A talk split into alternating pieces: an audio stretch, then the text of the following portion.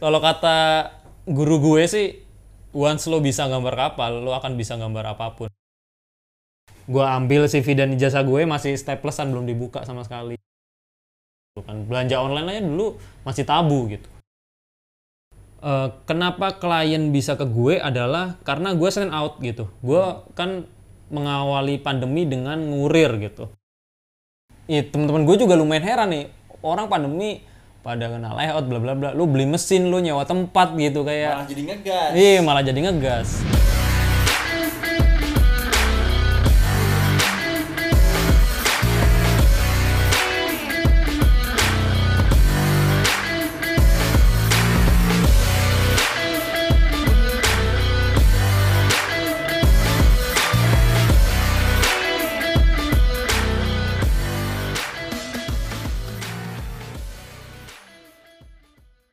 Oke, hari ini kita kembali di podcast bernama Reported. Podcast ini di tag di ruang seketika bersama Don Vito kali ini Yo. karena menunggu Mas Onik masih dalam perjalanan. Iya dia baru ini telat telat hadir. telat hadir, bukan Malam karena ini. macet tapi karena keadaan. Iya. Gitu, Tadi karena- sih udah di sini. Di sini ya, Udah gitu. kan kantor gue di sini kebetulan nih. Ya ya, Iya. ya, ya. Di episode kemarin kita tuh udah ngebahas tentang eh, bukan seni bertahan tapi apa? Single fighter kita Single ngomongin single fighter. fighter. Kita ngomongin orang-orang ajaib di luar sana yang bisa bekerja sendiri. Wih, cakep tuh emang. Iya.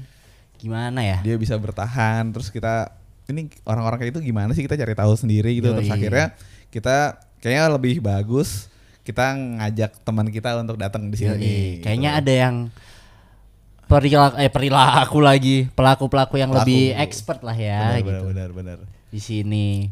siapa Nah, nih yang hari ini kita undang nih rencana ini Hari ini Nah, kita, kita kasih intro dulu nih Jadi dia ini adalah manusia ajaib. oke Manusia ajaib itu dulu apa ya? Itu Panji itu manusia milenium. Oh itu anak ajaib, Joshua. Nah, eh, seorang teman sepeda sebenarnya. oh gitu kenal Iya, Ini kenalnya di persepedaan. sepedaan Teman gua dan teman Noni. Oke, gitu. iya. aku Nah, temenan nih yoi baru kenal ya. Yoi. Kita kenal di persepedaan, pernah terlibat dalam satu project oke gitu. Terus nah, dia itu single fighter menurut kami. karena Karena dia sekarang menjalankan studionya sendiri gitu. eh nah, tapi kay- kayaknya jangan panjang-panjang lah biar orangnya aja yang cerita. oke kalau gitu Nah, mari kita sambut Bahar. Oke, selamat datang, Bahar. Selamat datang. Terima kasih. Terima kasih sudah diundang ke sini lagi akhirnya main ke sini. Setelah sekian lama kita kayak gue setahun Lebih lah. Aduh, lebih ya setahun lalu ya. Iya, setahun kita lalu. ngerjain waktu itu ngerjain papan skate di Hara ya. Ya, papan skate di Hara itu tahun 2019 ya. 2019. 2019 akhir. Itu yang sepasang itu ya. Yoi, Iya, yang yang sepasang sepasang. di Art Jakarta Iya. tuh. Nah, packagingnya itu yang ngerjain Bahar. Oh, Nah, oke. gitu. Gitu. Jadi dari persepedaan kita tahu Bahar itu eh, fokus di produk ya. Iya, Saat produk. itu terus eh, kita minta Bahar membantu bikin si packaging tuh. Oke, Lu kan iya, juga iya. punya kan? Punya, punya, punya. Oh, bagus itu, Mas. Iya. Yang warna hitam itu kan tuh ada Ya, holsternya. Heeh. Yoi. Nah, mungkin Bahar bisa memperkenalkan siapakah Bahar ini? Ya, nama gue Bahar. Eh, nama lengkapnya Baharudin. Sekarang pekerjaan gue bisa dibilang sebagai product developer. Product developer tuh eh, kalau versi gue eh, adalah ya mendevelop produk yang diminta atau yang menjadi masalah bagi beberapa orang tapi belum belum ditemukan lah solusi produknya di luar gitu jadi eh, itu product developer versi gue. Tapi gue juga sekarang product developernya masih di ranah eh, carry goods dan aksesoris. Jadi tas dan aksesorisnya. Jadi belum belum sampai ke produk-produk yang lain. Gitu kurang lebih. Nah, lu kan punya studio nih Har. ya. Studionya namanya apa Har? Gue lupa deh. Studio gue tuh namanya Magnusian Studio Magnusian. Ya, Magnusian. Tulisannya Magnoesian gitu. Oke, ada arti tersendiri kah? Eh Magnusian tuh sebenarnya nickname lama gue, maksudnya nickname Instagram, nickname Instagram gue emang tipikal yang suka iseng-iseng nyari nama gitu, yang lumayan serius, nggak iseng sih, kayak lumayan serius. Magnusian tuh kebagi eh, terbagi dari dua kata, Magnus dan Sian. Jadi Magnus itu artinya apa ya, great, baik lah, baik. Sian itu pemberian Tuhan. Oh. Jadi kayak pemberian Tuhan yang baik. Kayak gue tuh me- me- mengartikan studio gue itu ya diri gue, terus tangan gue dan pola pikir gue gitu. Deep loh. Lumayan, lumayan, Mantap loh. lumayan. Itu kalau eh, produk pertama yang lu bikin tuh apa tuh? Kalau dari studio gue produk pertama itu eh, masker, masker. Itu gara-gara pandemi kemarin. Oh, yang waktu itu kalau nggak salah sempat dijual Eja eh. Eh, Eja it- sempat bantu iya, jualin itu, ya? itu, it- enggak enggak. Jadi Eja tuh mesen ke gue untuk dia jualan gitu. Oh, Oke. Jadi gitu. Em, Dengan desain lu. dengan berarti. desain gue. Jadi pertama kali masker yang gue bikin itu dari bahan sisa malah. Dari bahan sisa ya gue bikin tas bla bla bla. Ada bahan yang lumayan bagus tapi kayak cuman sisa-sisa co- coba gue gunting gue bikin pola. Dan itu lumayan awal-awal lumayan ngasal sih pola cuman 2D flat gitu. Tapi ketika dipakai lah kok nggak nggak nyaman ya. Terus akhirnya gue gue lumayan riset riset lagi gimana caranya biar masker itu kan beneran 3D kan nggak nggak nggak sebenarnya nggak cuman flat gitu. Jadi kayak mesti nge-capture hidung dagu terus sampai ke telinga gitu. Jadi gue lumayan tuh di situ lumayan riset untuk desain masker yang lebih nyaman lah. Selama kelamaan ya gue bikin bikin dari bahan sisa terus udah nemu pola yang cocok baru gue beli bahan tuh. Per- pertama masker pertama yang gue jual itu yang ada yang versi kemo itu yang beberapa temen juga beli gitu. Nah itu awal banget gue jahitnya semuanya pakai tangan. Gitu. Jadi pertama kali gue bikin dan gue exercise desain tuh semuanya pakai tangan. Dan jadi itu lu sendiri. sendiri sendiri. Uh, itu berawal dari kebutuhan. Dulu tuh masker kan eh, ini ya disposable dan belinya lumayan agak susah dan kalau ada pun mahal banget. Waktu itu gue lumayan eh, alhamdulillah lumayan dapat beberapa pack lah. Tapi lama kelamaan ya habis juga karena disposable kan. Bahkan dulu awal-awal karena se-strict itu gue sehari bisa pakai tiga atau empat lah gitu. Karena gue lumayan sering keluar gitu. Terus lama-lamaan habis ya udah gue ah gimana nih kalau gue mau nyari lagi? Harganya udah nggak masuk akal. Sementara waktu itu gue udah nggak kerja gitu. Karena Itu harganya sempat digoreng ya. Iya lumayan lumayan. Eh, dan itu posisinya gue udah nggak kerja gitu nggak kerja. Kalau gue ngabisin dana yang ada buat masker, doang kan ya aduh ya, gimana yang lain gitu. Jadi ya udah akhirnya gue bikin deh. Masker kain juga udah udah apa ya diterima lah gitu. Dan udah udah ya anjuran juga udah masker kain. Karena disposable juga nggak ramah buat lingkungan juga kan waktu itu. Karena Jadi masalah baru banyak. juga lah ya. Iya benar Nah terus eh ini gue tarik ke belakang lagi tadi lo ngomongin lu sebelum lu kerja gitu tuh. Jadi Ya, kalau gue pengen tahu lu tadi ngejahit sendiri itu Hmm. proses perjalanan lu sampai di titik ini tuh dulu awalnya gimana sih kita tarik jauh ke belakang dulu nih. Hmm. Eh, kalau untuk dijahit menjahit dan development produk itu awalnya karena gue kerja di salah satu brand lah Ki- kita sebut aja Left Behind Bars. Dulunya tuh gue kerja di situ tapi sebelum itu juga gue ada bikin produk yang ada berhubungannya dengan sepeda eh, rak sepeda. Rak sepeda. Jadi gue waktu itu di Apa Jogja. Sepeda, apa sepeda? eh, rak sepeda. Oh rak sepeda. rak rak rak depan sepeda. Itu gue development sendiri gitu. Tapi ya yang ngerjain fisiknya orang lain gitu. Jadi yang ngelas dan lain Nah, tapi sorry Har, eh lu itu ada latar belakang desain atau otodidak? Eh, ada. Jadi sekolah gue dulu itu SMK itu jurusan gambar rancang bangun. Gambar rancang bangun. sekolah gue sekolah di perkapalan. Jadi waktu itu sekolah gue gue gambar kapal. Fuck. Oh kalau kata, kata Yang ngajar Nabi Nuh, boy. Yoi. Kalau kata guru gue sih once lo bisa gambar kapal lo akan bisa gambar apa pun karena satu kapal itu ada semua desain gambar gitu jadi kayak ada desain bangunan ada desain jembatan Mesin. mesin ya mesin ada juga terus kayak bahkan bisa nyamber nyamber ke pesawat karena di di situ ada propeller yang sa- sama hampir sama propeller tuh sama kayak sayap pesawat kayak gitu gitulah Oke, fix. Kita nobatkan bahan manusia ajaib. Mantap, mantap, mantap. jadi aw- awalnya di situ tapi gue di sekolah lumayan eh, apa ya lumayan bandel lah karena sekolah itu kan kayak terlalu muluk-muluk ya sekolah itu kadang pelajarannya banyak orang tuh harus kalau mau pinter pinter semua gitu bisa semua Yuks. Nah, gue di sekolah tuh udah lumayan bandel. Gue kayak ah bodo amat gue kalau suka gambar ya udah gue ambil ambil gambar ini. Jadi di sekolah gue itu kan umum eh apa sih jurusan gue tuh udah umum bukan gambar rancang bangun kapal lagi. Iya. Eh, angkatan sebelum beberapa angkatan sebelum gue itu gambar rancang bangun kapal. Terus lama-lama karena udah dinegerikan, awalnya swasta, terus dinegerikan gambar rancang bangun aja kapalnya dihapus. Nah, di dalam gambar rancang bangun itu ada lima pelajaran gambar Yang mana adalah gambar mesin, gambar kayu, gambar listrik, gambar kapal. Aduh, satunya apa ya? Eh, gambar kalau nggak salah satunya tuh gambar kapal tapi yang versi komputer gitu, yang digital gitu. Jadi ada gambar kapal yang manual, ada gambar kapal yang digital.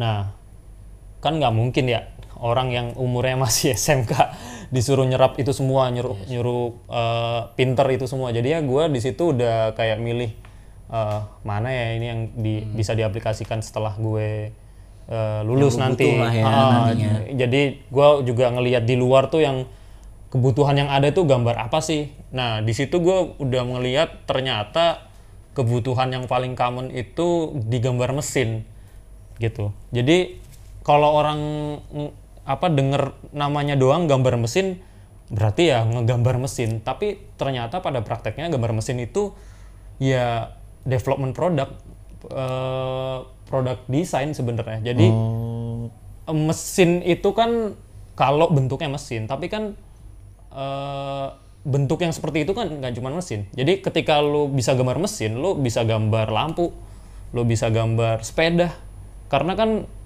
ya hampir sama gitu kan. Mesin itu kan cuma bentuknya doang, tapi beda dengan kalau lu gambar listrik ya lu cuma gambar listrik. gambar listrik tuh kayak gimana kalau gambar listrik? Gambar listrik tuh lo ngeplanning Are sa- ini. iya, ali, eh, kayak rumah, gedung, kayak ME lah. Mechanical electrical gitu ya. iya, Kalau jadi- di bangunan kali ya. ah, Ini nggak cuma bangunan. Colokan di mana? Iya, nggak cuma terus- bangunan, semuanya sih kayak kapal juga ada kayak gitunya. Jadi listrik eh, kayak kabel listrik itu itu didesain. Gitu, gambar listrik itu situ. Kalau yang sama mesin tuh bedanya kan kalau misalnya bayangan gua adalah mesin tuh mesin motor kalau nggak mesin mobil tapi sepeda pun tuh bisa dijadikan ini mesin juga gitu tuh Mm-mm. J- Gambar mesin itu karena mungkin ya penamaannya aja sih. Cuman di dalamnya situ pengaplikasian kalau lu bisa gambar mesin berarti lu bisa gambar eh, apa ya? mekanikal sih sebenarnya. Mekanikal kan nggak cuma mesin. kayak ini apa namanya sesimpel ini apa Mekanis lah gitu. Mekanik. Iya Iya, iya. Mechanical lah. Iya, mekanikal. Lu bisa gambar lampu, lu bisa gambar eh, apa pun, sepeda dan lain gitu. Hal-hal yang apa ya? Kalau gue bilangnya kotak-kotak gitu loh. Maksudnya eh, industri, industri. industri Nah, lebih ke industri. Jadi lebih Industrial. ya industrial. Jadi lebih lebih lebar lah daripada gue mendalami gambar kapal ya gue mesti gambar kapal. Nah pada saat itu gue tahu kalau gambar kapal itu lulusannya banyak. Dari SMK juga ada beberapa dan dari perkuliahan juga ada beberapa. Tapi Indonesia produksi kapal cuma berapa. Jadi kalau lu lulus gambar kapal kalau lu nggak pinter-pinter banget ya jadi buru-buru juga gitu Iya, jadi iya, iya. jadi nggak sekepake itu makanya gua kayak mendalami gambar mesin di situ maksudnya pun nggak bisa dipakai di kerjaan gue bisa pakai sendiri Hmm. itulah yang menghasilkan rak sepeda gitu Oke. jadi gua gambar rak sepeda itu dari bekal itu gitu nalur itu tumbuh tuh dari ini ada permasalahan itu ya benar oke oke oke oke itu di tahun wah agak bahaya nih pertanyaannya gitu itu di tahun eh, kalau gue di Jogja itu 2015 2015 Gua lulusan 2008. oke Seumuran lu lah. hah Seumuran Oh iya ya, Ya, Ruben aku ya. 2008 ya. Ya ya ya. ya. masuk ha- masuk kuliah 2008 kan berarti kalau lulus Oh ini kuliah berarti ya? lulus Iya, SMA gua- 2008 kan Habis itu lu 2008. kuliah di? Iya. Gua nggak kuliah. Oh lu gak kuliah. Ah, jadi dari situ gua langsung kerja kerja kerja gitu. itu lu Iya, di mana Har Eh, Yang lu pindah-pindah? SMK lu tuh di SMK gua di sidoarjo. Oke, jadi kota pertama yang lu singgahi setelah lulus SMK? Kota pertama yang gua singgahi setelah lulus SMK tuh Bandung. Oh Bandung, dulu. Bandung dulu. Jadi gua habis lulus SMK tuh ke Bandung, Karena Bahar ini agak cukup sering pindah-pindah. pindah-pindah Pindah. kota. Dia nomaden. Lumayan kita akan ngomongin dari uh, perjalanan Pengalamannya 2008 sampai 2020. Ada berarti ada berapa belas tahun? 12 tahun. 12 tahun. ya. Panjang itu perjalanan Bahar. lumayan, lumayan panjang. Itu masa kuliah gue yang sampai sekarang. Siap siap siap. Jadi siap. kayak gitu. Jadi gue di Bandung tuh sebenarnya cuman iseng sih, cuman kayak ya gue lulus, terus gue akhirnya menganggur gitu kan. Terus eh, ya udah gue main, pengen tahu Bandung sebenarnya, cuman pengen tahu Bandung. Gue beberapa kali ke Bandung, cuman tektok tektok gitu doang, nggak sampai beberapa lama gitu. Awalnya niatnya cuman dua minggu, cuman jadi kayak wah kok seru ya Bandung gitu. Lu berapa lama di Bandung? Tiga empat bulan kayak. 4 bulan. Ah. Terus habis dari Bandung, dari Bandung gue balik ke rumah dulu sempat kerja di rumah. Jadi rumah gue itu ada bengkel bokap gue tuh montir. Jadi itu juga salah satu latar belakang latar belakang ya, situ ya. kenapa gue di situ? Karena bokap gue juga lebih-lebih sih daripada gue. Maksudnya dia juga apa-apa dikerjain sendiri apa-apa dibikin sendiri dia tuh montir dia tuh builder gitu DIY lah ya. DIY bener Spiritnya DIY pang banget ya. Pang. Pang, bener. Daerah istimewa Yogyakarta. Kenapa gua ke Jogja, karena gitu ya? gua DIY. Lu feelingnya di situ ya. Gua Iya. gua DIY nih Gua Jogja mesti kali ya. gua mesti nyobain kota DIY. Yoi. Siap siap siap. Terus lu balik nih ke Balik. Sidoarjo. Terus Eh, ke rumah gua Pasuruan. Jadi eh, oke. ya jadi gua balik ke rumah, nyoba kerja di rumah. Ternyata kerja dengan orang yang sama gitu itu tidak bisa kayak dengan eh, kayak sama-sama keras kepala, sama-sama punya idealis tapi idealisnya tuh nggak sama 100% kayak ada sedikit bedanya. Jadi kayak wah ini gua nggak bisa, bokap ju- gua juga nggak bisa kerja sama gue gitu. Kayak lumayan Kayak kolot kerja lah. sama kaca ya, cermin ya berarti ya. Iya. Malah jadi nah ini kalau kerja beradu. Kelas bener bener bener jadi jadi beradu karena masing-masing punya pemahaman sendiri bokap gue di zamannya Iya, gitu. Gue kadang tuh sedikit menyerap zaman gue saat itu gitu. Hmm. Jadi ini ngomongin motor gitu, gue kayak eh, eh ngomong ke bokap gue ya oh, motor tuh sekarang kayak gini-gini nih gitu. Tapi bokap gue tuh masih stay di jalan dia yang ya dari dulu seperti Enggak, itu motor tuh gitu. begini ya, gitu. Jadi Ya, ya, kayak ya, ya, ya. wah itu nggak bisa gitu. Kalau lama-lama ke situ ya bisa aja kerja bareng, cuman nggak ke mana-mana nih berdua gitu. Jadi ya udah gue akhirnya eh, cabut tuh dari rumah. Tapi awalnya sih gue cuman kayak cabut dari rumah, eh, maksudnya cabut kerjaan dari rumah. Ya gue coba nyari-nyari di sekitar di sekitar rumah. Ya lama banget lah kayak ya enam bulanan gitu gue nggak ada nggak nggak dapet kerja yang cocok lah. Akhirnya gue dapet tawaran dari saudara gue. Eh, ada kerjaan di Riau tapi. Jadi saudara gue ada di Riau, saudara sepupu. Eh ada kerjaan nih, lo mau nggak kerja gitu? Kerja apaan? Eh, jadi mekanik mesin fotokopi. Mekanik Mesin, mesin, fotoko- fotokopi. fotokopi. Kerjaannya s- eh, sepintas gue nggak tertarik sebenarnya. Maksudnya fotokopi apaan ya? Anjir gue jadi jadi jadi tukang servis tukang servis lagi gitu. Maksudnya di rumah gue tukang servis, di sana gue jadi tukang Tukang servis lagi. juga gitu. Oke. Tapi yang selalu bikin gua menarik adalah kotanya gitu. Kayak wah Pekanbaru, Sumatera, anjir kayak gimana ya? Kayak Belum pernah nih gua Nggak kebayang ini. sama sekali. Waktu itu tuh sosial media masih belum segitunya Ya. untuk gua tahu kota sana tuh seperti apa dan lain-lain. Akhirnya yaudah deh, gue berbekal pengen ke sana dulu, pengen belajar culture-nya dulu. Mhm. Ya udah gue berangkat aja.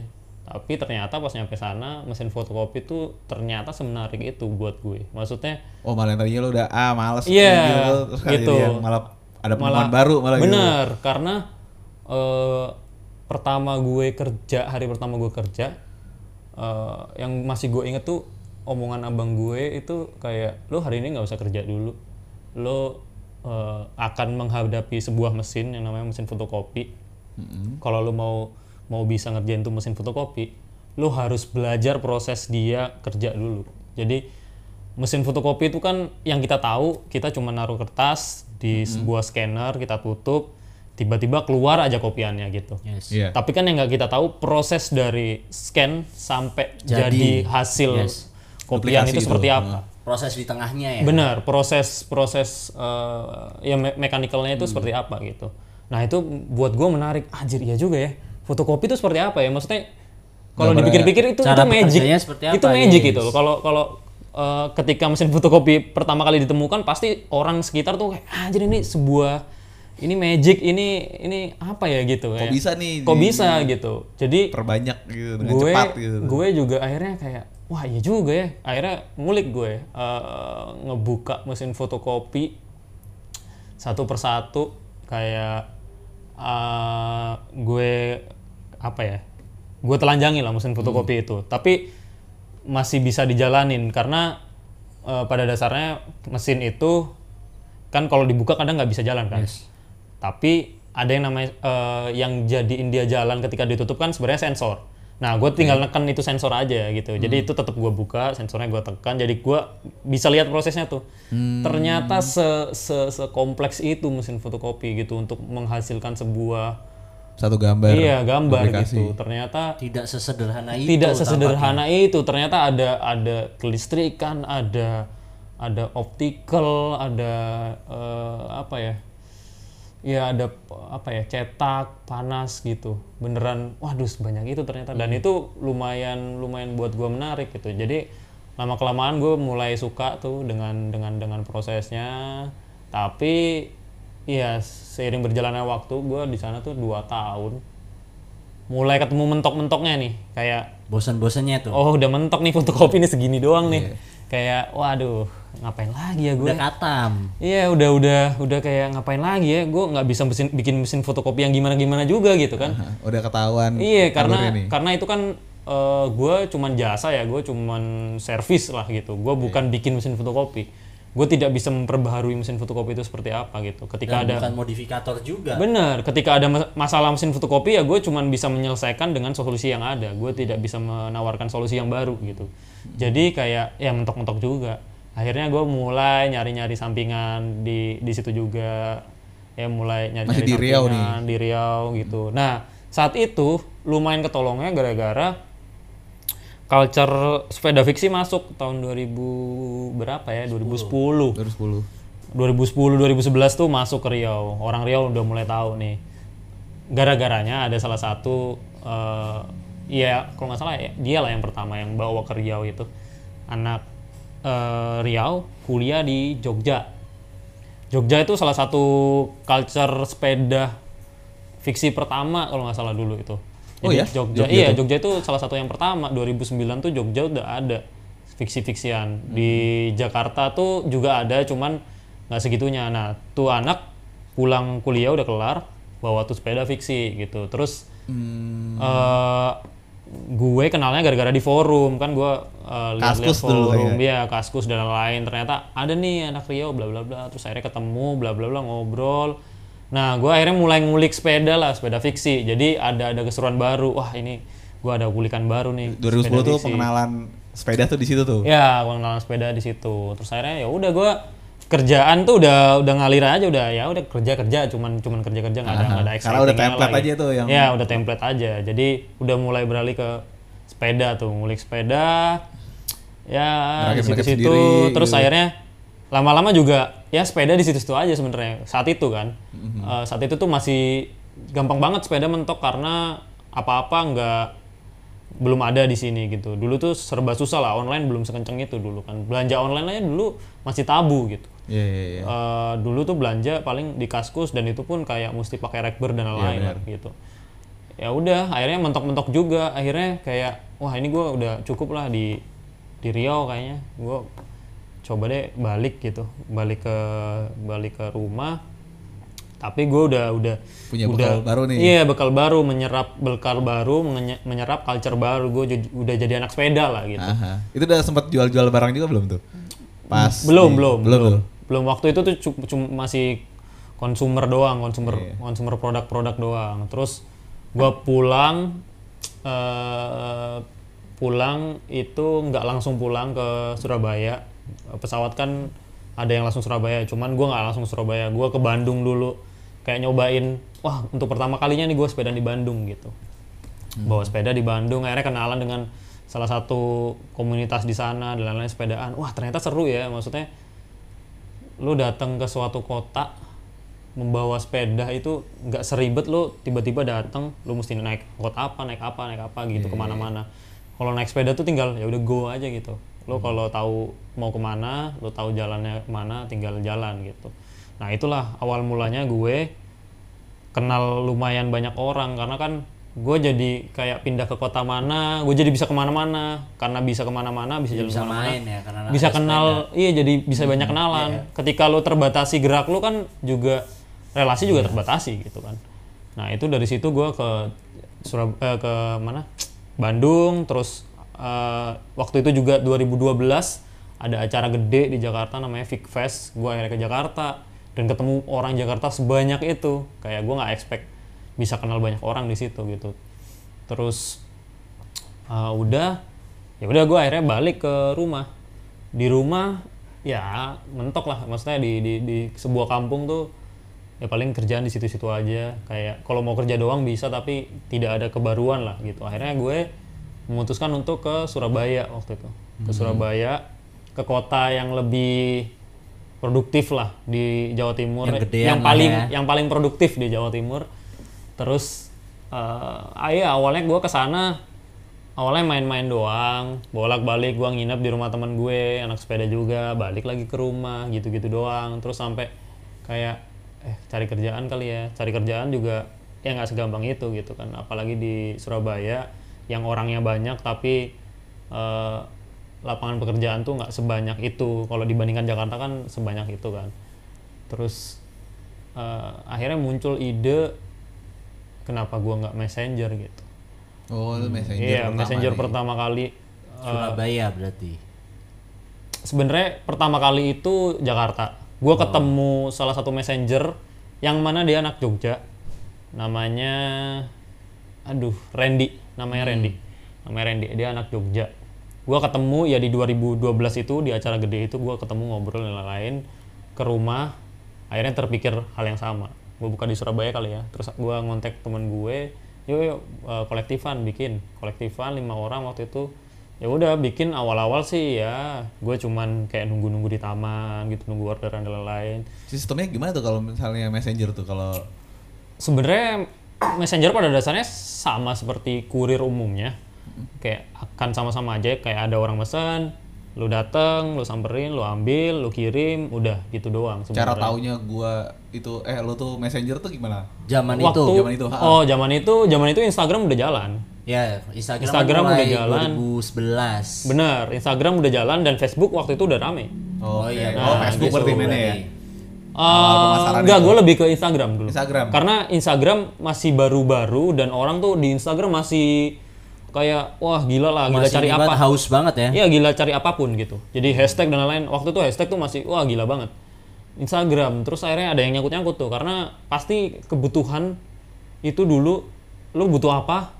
Pasti pertama kali Instagram. Lu butuh sepatu, lu cari hashtag sepatu di Instagram. Lu butuh sepatu merek ini lu cari hashtag tuh merek di Instagram. Nah sama waktu itu yang menemukan gue butuh kurir, cari hashtag kurir di Instagram, nyangkut Iya, lah iya, gitu. iya, iya. Jadi akhirnya gue dapet klien tetap dulu di di di Surabaya. Klien tetap yang kontrak setahun.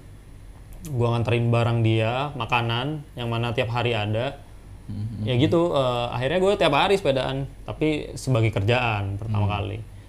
Dari situ akhirnya gue menemukan kebutuhan-kebutuhan baru. Karena kurir sepeda itu yang menurut gue kebutuhan ngurirnya paling gede. Karena dia toolsnya kan cuman dirinya dan sepeda ya. Maksudnya tidak ada kalau motor mungkin di motor aja udah ada toolsnya. Ada namanya bagasi ada namanya eh, ya cantolan depan dan lain-lain. Kalau di sepeda kan lu nyantolin sesuatu ya berat banget dan itu ngaruh ke driving lo gitu. Nah di sepeda gue nemuin itu. Jadi pertama-pertama gue akhirnya mendalami produk itu di situ. Gue akhirnya butuh banget tas yang spesifik gitu. Waktu itu butuh banget tas yang spesifik. Jadi gue nyari tas yang kapasitasnya segini dan lain-lain. Waktu itu tuh gue masih belum bikin tas karena eh, gue belum pernah bersentuhan dengan dengan industri itulah.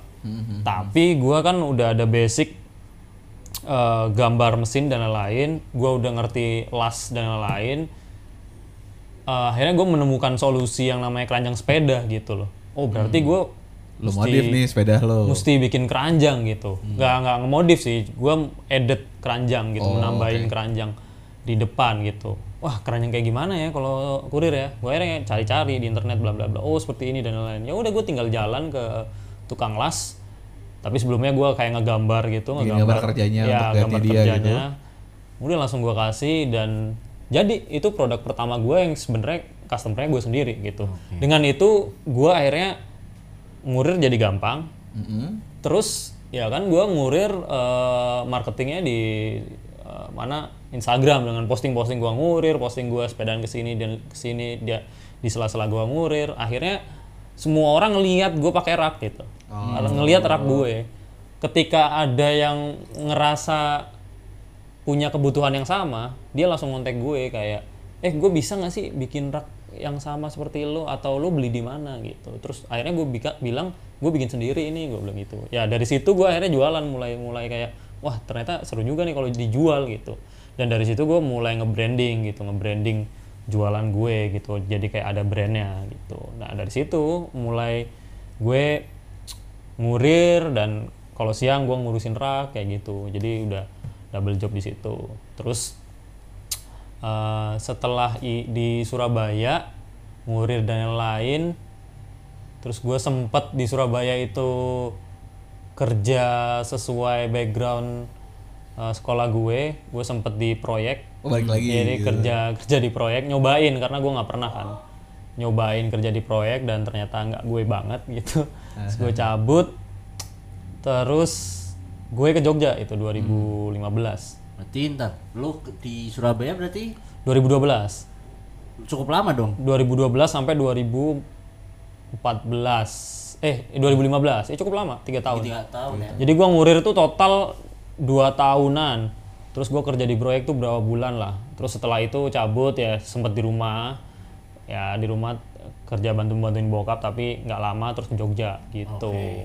Nah gua ke Jogja itu juga sebenarnya nggak niat kerja sih kayak Main juga. main juga gitu. Tapi nggak mungkin kalau gua main keluar kota ujung-ujungnya nggak nyangkut karena selalu seru gitu karena culture baru.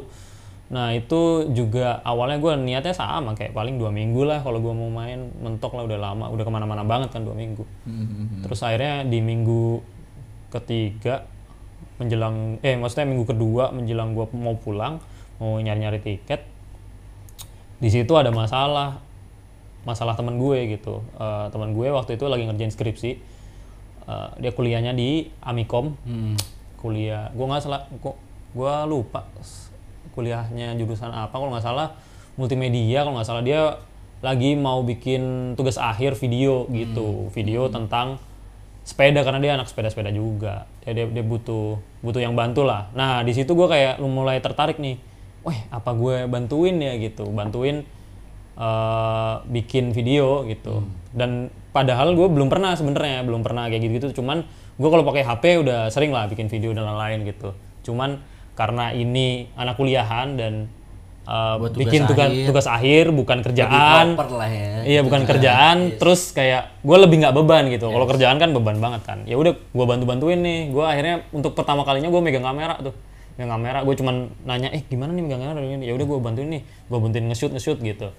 Ya udah itu pertama kali gue akhirnya megang kamera di situ tuh. Eh, akhirnya nge-shoot nge-shoot, akhirnya nyangkut gitu kayak, wah ini lumayan lama juga ya di sini ya jadinya gitu kan. Nggak jadi dua minggu doang tuh Iya jadi. nggak jadi dua minggu kayak Udah extend. lumayan tanggung gitu loh udah kayak bantuin dia Udah seminggu nih. seminggu lebih kayak wah masa tiga minggu doang gitu gitu gitu terus akhirnya kenal lah sama beberapa orang sebenarnya kenalnya udah lama cuman saya lu- mulai ngobrol ya, iya ngobrol, intens akhirnya eh, di situ juga akhirnya ketemu sama salah seorang kurir yang ngejalani di Jogja namanya Mas Ardi Oh, Mas Ardi Cis. Yoi, yang dikenal sama semua orang Jogja.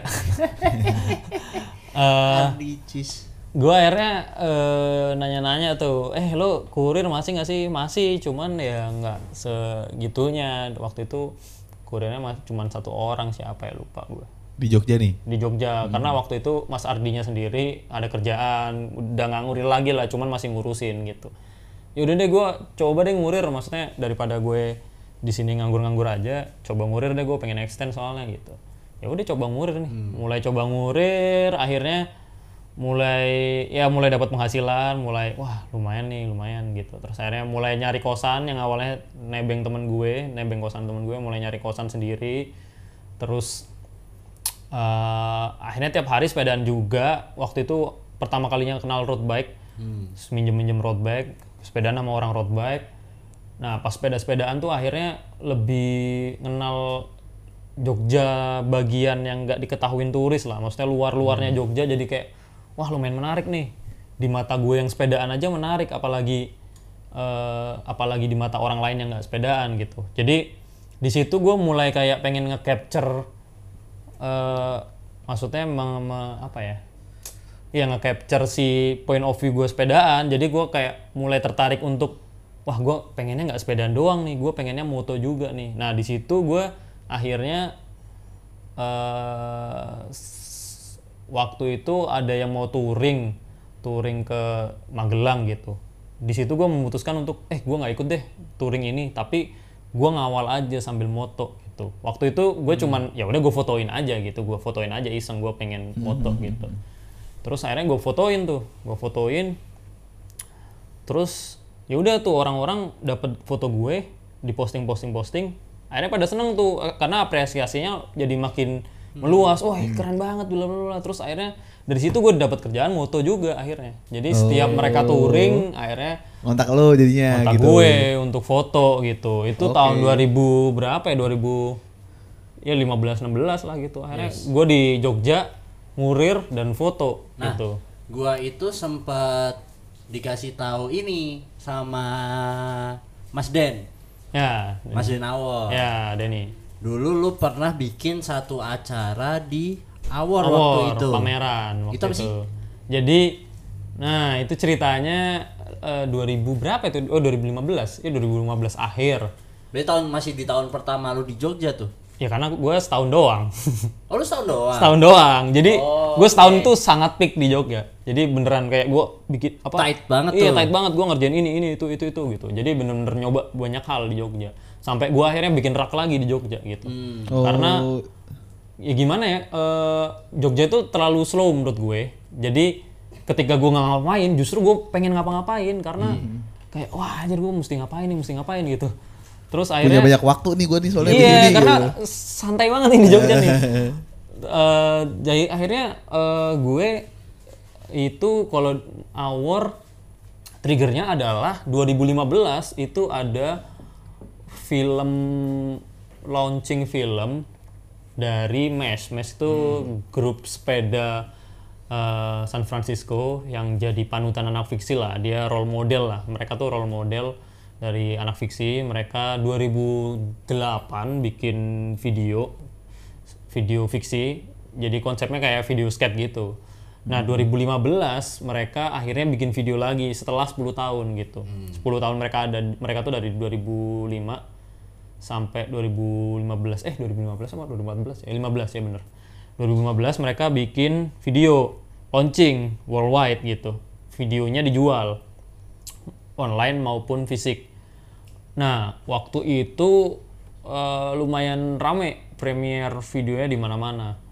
Di seluruh dunia lah gitu. Di Eropa di Jepang waktu itu. Di Jakarta di Indonesia waktu itu di Jakarta karena eh, waktu itu ada kawan kita Mamat baru balik dari SF gitu. Beneran bawa tuh fisiknya gitu.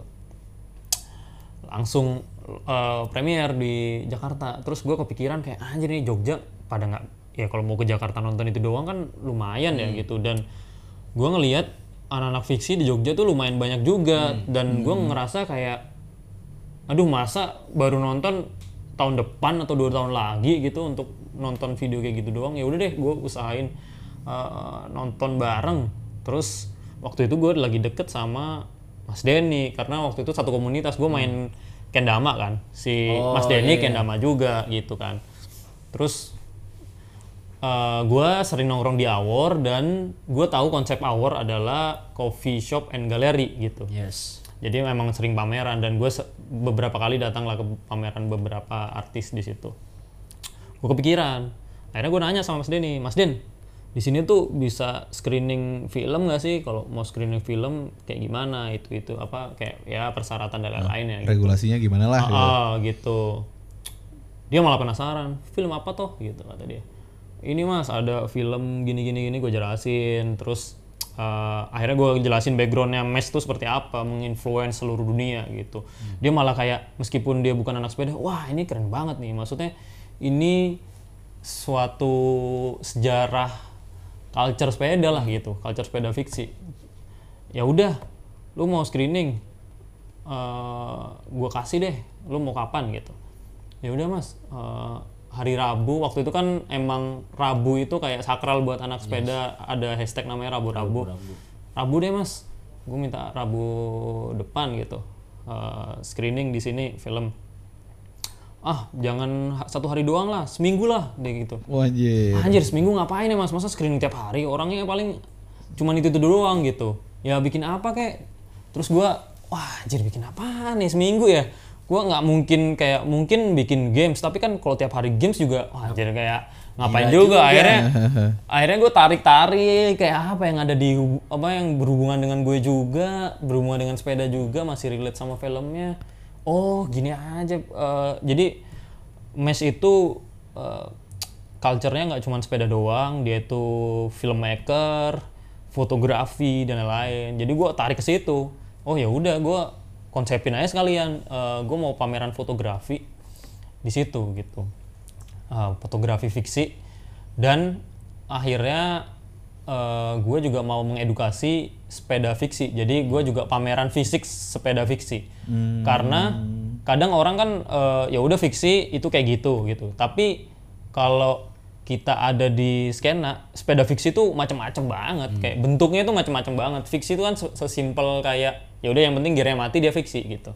Jadi gua pamerin juga tuh macam-macam sepeda fiksi ada yang sepeda cewek ada keranjangnya pakai rem tapi fiksi terus ada yang sepeda fiksi eh, tipikal anak-anak baru main fiksi yang warna-warni ban depan belakang belang kayak gitu-gitu. Terus ada sepeda fiksi yang buat di jalanan yang semi pro gitu. Terus ada yang bener-bener pro sepeda velodrome gitu yang buat track velodrome. Ada lima sepeda waktu itu. Sama gua bikin instalasi eh, anatomi sepeda fiksi. Jadi gue tempel di, di di dinding gitu, ada wheelset dan lain-lain gue pretelin, terus gue bikin anatominya kayak gitu. Terus akhirnya screening dan gue bikin games juga. Nah, pameran fotonya waktu itu kebetulan gue udah moto, tapi gue moto orang road bike gitu. Jadi gue kayak, wah jadi gue nggak ada foto anak-anak fiksi ya, karena waktu itu di Jogja road bike yang, yang, yang lagi kenceng. Anak-anak fiksi itu cuman nongkrong-nongkrong doang nggak ada yang sepedaan ke mana-kemana gitu. Jadi gue nggak sempet moto-moto. Jadi ya udah mau nggak mau gue akhirnya ngumpulin tuh dari satu waktu itu satu Jawa doang sih Jakarta Solo Satu Jawa. Malang Surabaya eh, fotografer-fotografer yang gue kenal yang moto-motoin anak fiksi gue kumpulin. Eh kumpulin karya kolektifan mau nggak karya lo dipamerin di sini gitu. Oh ya udah mau apa aja syaratnya? Eh, nggak- lu kirim digital aja nggak apa ya udah pada kirim digital terus dikurasi sama kuratornya Awor ya udah dipamerin di Awor gitu selama seminggu Cakep. tuh itu terakhir gue di Jogja Se- pokoknya setelah pameran itu tuh gue seminggu cabut ke Jakarta Akhirnya terus lu pindah ke Jakarta. benar Kayak udah nih puncaknya di sini nih. benar Selesai gue toko lagi nih. benar Oke, berarti itu 2016. 2016 2016 sampai sekarang tuh lu di ya Jakarta. benar Nah, lu pertama kali ke Jakarta ngapain? Nat? Pertama kali ke Jakarta sama sebenarnya kayak gue di Jogja. Sebelum sebelum gue akhirnya pindah itu gue ada satu momen ada balapan di Oke. di ada event lah ada event sepeda di Jakarta. Gue ke Jakarta selama seminggu terus gue balik lagi ke Jogja. Terus nextnya ada event lagi tuh ada event gede. Eh, itu yang gue sempet sempet eh, bikin eh, apa ya film pendek lah tentang bukan film sih video video video pendek tentang sepeda fiksi. Waktu itu ada event ada eventnya apa ya? WMS WMS waktu itu eventnya WMS event-event kurir. Tapi teman-teman juga ada yang bikin event di situ nebengin event namanya Festival Sinema Sepeda.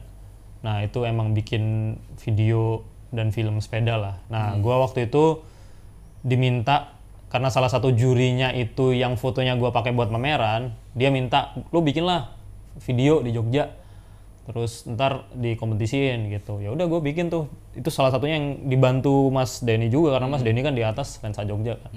Uh, terus di, dipinjemin sama Mas Denny ya udah deh gue bikin. Bikin tuh akhirnya gue ke Jakarta karena acara itu. Dan gue juga di Jakarta ngelapak tuh waktu itu ngelapak rak gue rak sepeda gitu. Oh. terus akhirnya ya udah gue ke Jakarta tapi kayak lumayan banyak nih baju yang gue bawa karena gue planning dua minggu gitu kan. Kayak lumayan banyak baju yang gue bawa akhirnya ya udah gue ke Jakarta terus habis event akhirnya gue ke mana-mana sama yang lain bla bla bla. Terus kan itu uh, circle messenger semua ya. Terus akhirnya gue nanya-nanya juga eh seru juga ya messengeran di Jakarta gitu. Kayak uh, kotanya lumayan padat beda banget sama Jogja gitu kan. Jogja paling challenge-nya cuman jalanan lah. Kalau lu ke ke mana ke selatan tuh turun kalau ke utara pasti nanjak gitu kan. Nah kalau di Jog- di Jakarta tuh bener-bener kayak lu dari sepeda di Jogja tiba-tiba di Jakarta tuh takutnya setengah mati karena mobil berapa deret gitu kan berapa jalur gitu kan. Kayak wah aduh seru juga nih. Sepedaannya seru tapi ada challenge yang menurut gue pro juga gitu. Jadi profesional sepeda lah gitu. Messenger itu kan profesional gitu secara kerjaan. Tapi masih sepedaan. Wah akhirnya coba deh gue messengeran di sini. Coba waktu itu akhirnya ya udah akhirnya gue gabung tuh sama WMS messengeran. Nah messengeran udah waktu itu messengeran terus akhirnya mulai kenal-kenal nih. Mulai kenal-kenal dengan lingkungan pesepeda yang ada hubungannya dengan messenger juga yang ada hubungannya dengan produk juga karena waktu itu kan juga gue butuh tas yang proper. Waktu itu gue beli LBB jadi awal mulanya LBB itu gue customer mereka. Oh. dan mereka customer gue. Jadi LBB itu foundernya dua kan si Kevin sama si Aldo. Dua-duanya beli rak gue waktu itu gue waktu gue di Jogja. Oh. nah gue ke Jakarta waktu itu bawain raknya Aldo. Yang pas event itu yang gue ngelapak dia juga beli rak gue. Jadi eh, akhirnya kenal lah karena sama-sama gue customernya dia dia customernya gue kenal ngobrol ternyata satu visi tentang gimana nge-treat produk dan nge-treat brand gue penasaran gitu. Gue penasaran. Ya gue mulai messengeran. Dia "Ya, lu messengeran berapa lama? Sehari bla bla bla bla bla. Kalau siang main aja ke kantor. Nyantai-nyantai di kantor numpang-numpang AC lu mau mandi-mandi. Ya udah gue akhirnya tiap hari kayak gitu rutinitas gue Habis Eh, messengeran. gue nongkrong di LBB kan. Ini terus akhirnya gue tahu kerja mereka bla bla bla. Pertama kali gue ke LBB i, ekspresi gue tuh bener-bener kayak anjir kantornya keren banget beneran sekeren itu. Dan gue tuh langsung kayak anjir gue pengen nih punya kantor kayak gini gitu. Terus akhirnya ya udah gue main aja. Terus nggak lama si Aldo akhirnya eh, cerita ke gue gitu eh, apa dia butuh orang nih buat ngerjain logistik karena eh, apa namanya penjualan udah mulai naik kayak gitu-gitu kan. Waktu itu LBB itu masih tiga orang desainer CS dan logistik jadi satu sama Aldo. Aldo juga desainer gitu. Nah butuh orang dan lain-lain terus karena waktu itu gue sering main sama Aldo terus akhirnya dia nawarin gue karena dia tahu gue messenger. Terus eh, ya mungkin bisa lah gitu kan bisa double job lah gitu part time ya udah dia nawarin gue part time gue ambil tuh part time gue part time abis pokoknya abis messengeran siang gue jadi dua-duanya jadi part time abis messengeran siang gue di LBB gitu waktu itu cuman lim, eh tiga, empat empat sampai lima jam kerja lah Di LBB lu part, eh, part time jadi apa tuh? Logistik. Jadi Logistik. logistik dan admin sih. Jadi gua yang ngeproses uh, customer beli dan lain dari website. Terus gue proses untuk packing dan lain sampai keluar, sampai kirim gitu. Jadi gua ngeproses itu pertama kali di LBB. Tapi itu bertahan cuman tiga bulan. Part time gue tuh cuman bertahan, eh gak nyampe deh, dua bulan kayaknya. Part time gue bertahan dua bulan, dua bulan itu langsung meledak.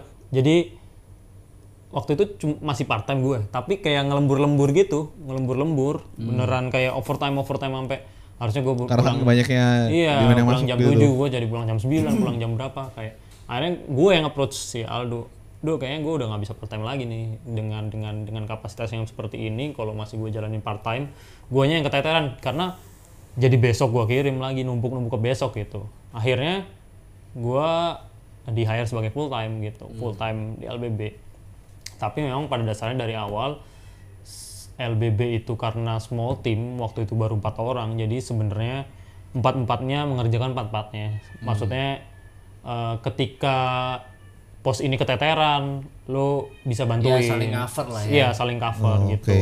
jadi makin ke sini kapasitasnya kan makin gede kapasitas desain makin gede permintaan desain itu makin gede. Untuk presentasi dan lain permintaan logistik makin gede admin dan lain makin gede. Jadi eh, satu sama lain tuh makin ke mana-mana tuh. Yes. jadi nah gue di situ tuh akhirnya lumayan banyak belajar eh, full proses LBB gitu dari dari A sampai Z. Dari awal sih memang eh, proses development semua dilibatkan karena semuanya itu sebenarnya customer LBB semuanya juga penggiat tas lah gitu pencinta tas dan lumayan detail lah gitu jadi semuanya dilebatkan. Nah, makin lama terlibatnya lumayan makin banyak karena kan kapasitas kan makin gede, kerjaannya orangnya masih segitu-situ aja. Nah, gue akhirnya lumayan nyebrang-nyebrang pos tuh. Akhirnya ikut ngerjain uh, produksi, ikut development desain gitu. Jadi lu banyak belajar tuh di LBB banyak tuh. belajar, banyak belajar, lumayan banyak belajar. Terus akhirnya ya jadi lumayan makin seru gitu, makin seru eh, kerjaan gua di LBB. Sampai di tahun berapa ya gue? 2018 itu gue udah mulai ada yang gua kerja kerjain sendiri, maksudnya di luar LBB, karena eh, pada dasarnya kan kayak kalau lo ikut eh, orang atau ikut sebuah perusahaan kayak lo ikut lo ikut sebuah kapal lah gitu kapal yang spesifik seperti ini kapalnya tapi ketika lo butuh kapal yang seperti ini ya lo nggak bisa ngerombak tuh kapal gitu Secara personal Iya. nggak ada kebebasan lah ya istilahnya. nggak ada kebebasan ya lo lo nggak bisa nggak bisa semena-mena kecuali emang lo yang punya gitu kan Iya, iya. Karena lu ngikut satu tim. Mm, Ada prosedur benar, yang ini kan, ada prosedur disepakatin ini. kan? Nah, gue tuh lumayan mulai butuh butuh tas yang spesifik lagi nih. Eh, Yang di- lebih spesifik. Iya, di kehidupan gua ngantor gitu kayak. Tapi gua nggak bisa tiba-tiba, eh gue butuh ini nih, bikin dong. Ya kan nggak bisa. Prosesnya banyak dan eh, ada banyak lah eh, aspek yang mesti dikerjain untuk menjadiin suatu produk di suatu brand. Jadi gua kayak, ya berarti gue mesti bikin sendiri gitu. Gue mesti bikin sendiri. Akhirnya gua coba eh, me- mensimplify kebutuhan gue itu apa. Ternyata gue cuman butuh kayak sling bag, sling bag tapi yang bener-bener simple gitu. Cuman tipis, lightweight, terus strapnya juga simple tapi fungsinya lumayan maksimal gitu. Akhirnya wah gue menemukan nih. Jadi gue pertama kali ngedesain tapi nggak ngedesain as gambar ya, ngedesain as pola pikir eh, tas yang simple tapi ini jadi gue nge lumayan cari referensi jadi gue comot-comotin tuh gue talinya pengen kayak gini gue bentuknya pengen kayak gini gue visualnya pengen kayak gini. Terus gue gabungin jadi satu. Iya, iya. Eh, iya gue visualkan terus akhirnya gue kasih ke salah satu apa namanya penjahit lah yang gue kenal gitu di luar LBB akhirnya jadi tuh produk gue untuk gue sendiri gitu awalnya. Ya sama gue pakai ke mana-mana gue ngopi ke mana-mana gue pakai itu. bikin lah ya, bener terus temen-temen pada kayak eh apa nih? LBB nih? Bukan. Bukan LBB gue bikin sendiri bla bla bla. Eh gue mau dong gue mau dong. Akhirnya ya lama-lama oh ya udah gue beli belanja bahan banyak aja gue bikin. Masal. Udah jadi gue jualan gitu. Akhirnya di situ awal-awal. Nah dari situ akhirnya mulai tuh ada beberapa customer yang punya kebutuhan-kebutuhan yang di pasar juga nggak ada gitu. Jadi Yang spesifik untuk satu person lah. Ah, ah. Eh, lebih ke ini sih, lebih ke event gitu, ke event. Jadi kayak dia ada event tapi dia butuh kayak souvenir, tapi kayak gue butuh souvenir tapi yang gue banget gitu loh. Jadi gue pengen ngasih orang-orang tuh souvenir Beda yang gitu gue juga mau make gitu loh. Iya, iya, Kadang kan orang bikin souvenir, Yang ya penting ada dibagi-bagi, aja. ya dibagi-bagiin doang Dia yang sendiri nggak make. nggak make gitu. Nah dia tuh pengen kayak gitu. Akhirnya dari situ gue mulai ada ada ada side job yang akhirnya gue ngedevelop souvenir tuh awal-awal waktu itu ngedevelop pouch, ngedevelop kayak gini-gini yang bagus lah, yang spesifikasinya eh, sama kayak produk yang dijual sebuah brand lah gitu. Akhirnya eh, mulai tuh di luar di luar di luar LBB gue mulai mulai bikin-bikin terus ada akhirnya ada yang bahkan bukan cuma produk ada yang pengen dia udah ada produknya pengen packagingnya aneh-aneh. Itu gue mulai ngedesain packaging. Packaging packaging. Karena gue juga ada basic kan di LBB juga packaging desain Packaging sendiri. juga. gitu. Jadi gue juga ikut ngerjain packaging waktu itu di LBB Packaging apa nih yang lo kerjain tuh? Eh, waktu itu tuh packaging dompet. Oke. jadi kayak dia jualan dompet tapi dia pengen nge-package dompetnya itu nggak cuman kayak plastik gitu lah. Dia dia dia nge-package-nya pakai pakai apa namanya? kayak semacam paper craft gitu. Nah, akhirnya gue mulai tuh ngedevelop develop packaging. Terus ya makin ke sini makin ke sini ternyata eh ya gitu di LBB mulai makin daily nih kerjaan gue. Maksudnya kerjaan gue ya itu itu lagi itu itu lagi di LBB terus kayak Balik kayak fotokopi lagi nih. gitu. ya bener rutinitas kayak lagi nih. waduh gue kayak udah lumayan lama nih di di di LBB kan udah itu tahun ketiga tuh terus gue mulai menemukan hal-hal baru yang eh, gue develop sendiri gitu kan Hah? kayak porsinya jadi lebih gede yang gue develop nih maksudnya di luar LBB jadinya ya gue nggak mau kayak gue dikerja di LBB tapi itu jadi kayak sampingan padahal itu kerjaan utama gue tapi eh, kayak diri gue ada di luar gitu loh Udah Diri nunggu nih sebenarnya yang di luar juga Apa? nih mau dibangun juga nih yang di luar Iya, nih, gitu. makanya eh, makanya di situ gue akhirnya eh, memutuskan untuk resign gitu. Sebelum resign sih gue kayak eh coba deh gue libur dulu. Waktu itu eh, gue akhirnya ngambil libur karena udah lumayan penat kan sama kerjaan tiap hari di LBB. Gue ngambil libur sebulan sepedaan pulang gitu yang ke Bali itu sama teman-teman. Tuh ngambil libur dulu gitu untuk ya gue ngetes nih apa emang gue cuman capek apa memang keputusan yang gue harus ambil itu itu gitu terus akhirnya libur balik ke sini eh ternyata udah ada yang resign duluan waktu itu jadi kayak pas gue balik ke LBB produk desainernya resign gitu. Produk desainernya resign tapi masih ada project yang nanggung waktu itu. Jadi waktu itu projectnya bikin tas hadiah buat CMWC acara tahunan messenger seluruh dunia. Jadi LBB ngedesain price-nya lah. Tas yang gede banget yang ya itu development developmentnya tuh sebenarnya cuman ngegedein size dari size apa produk yang udah ada ya tapi kan ngedevelopnya itu nggak sesimpel itu. Nggak cuman nge iya ngentarik-tarik gitu kan kayak di stretch doang iya. kayak gitu kan. Kalau visual sih enak ya kalau barang jadi wah ya kan nggak bisa sesimpel itu. Dan di situ produk desainernya cabut gitu resign duluan sebelum gua.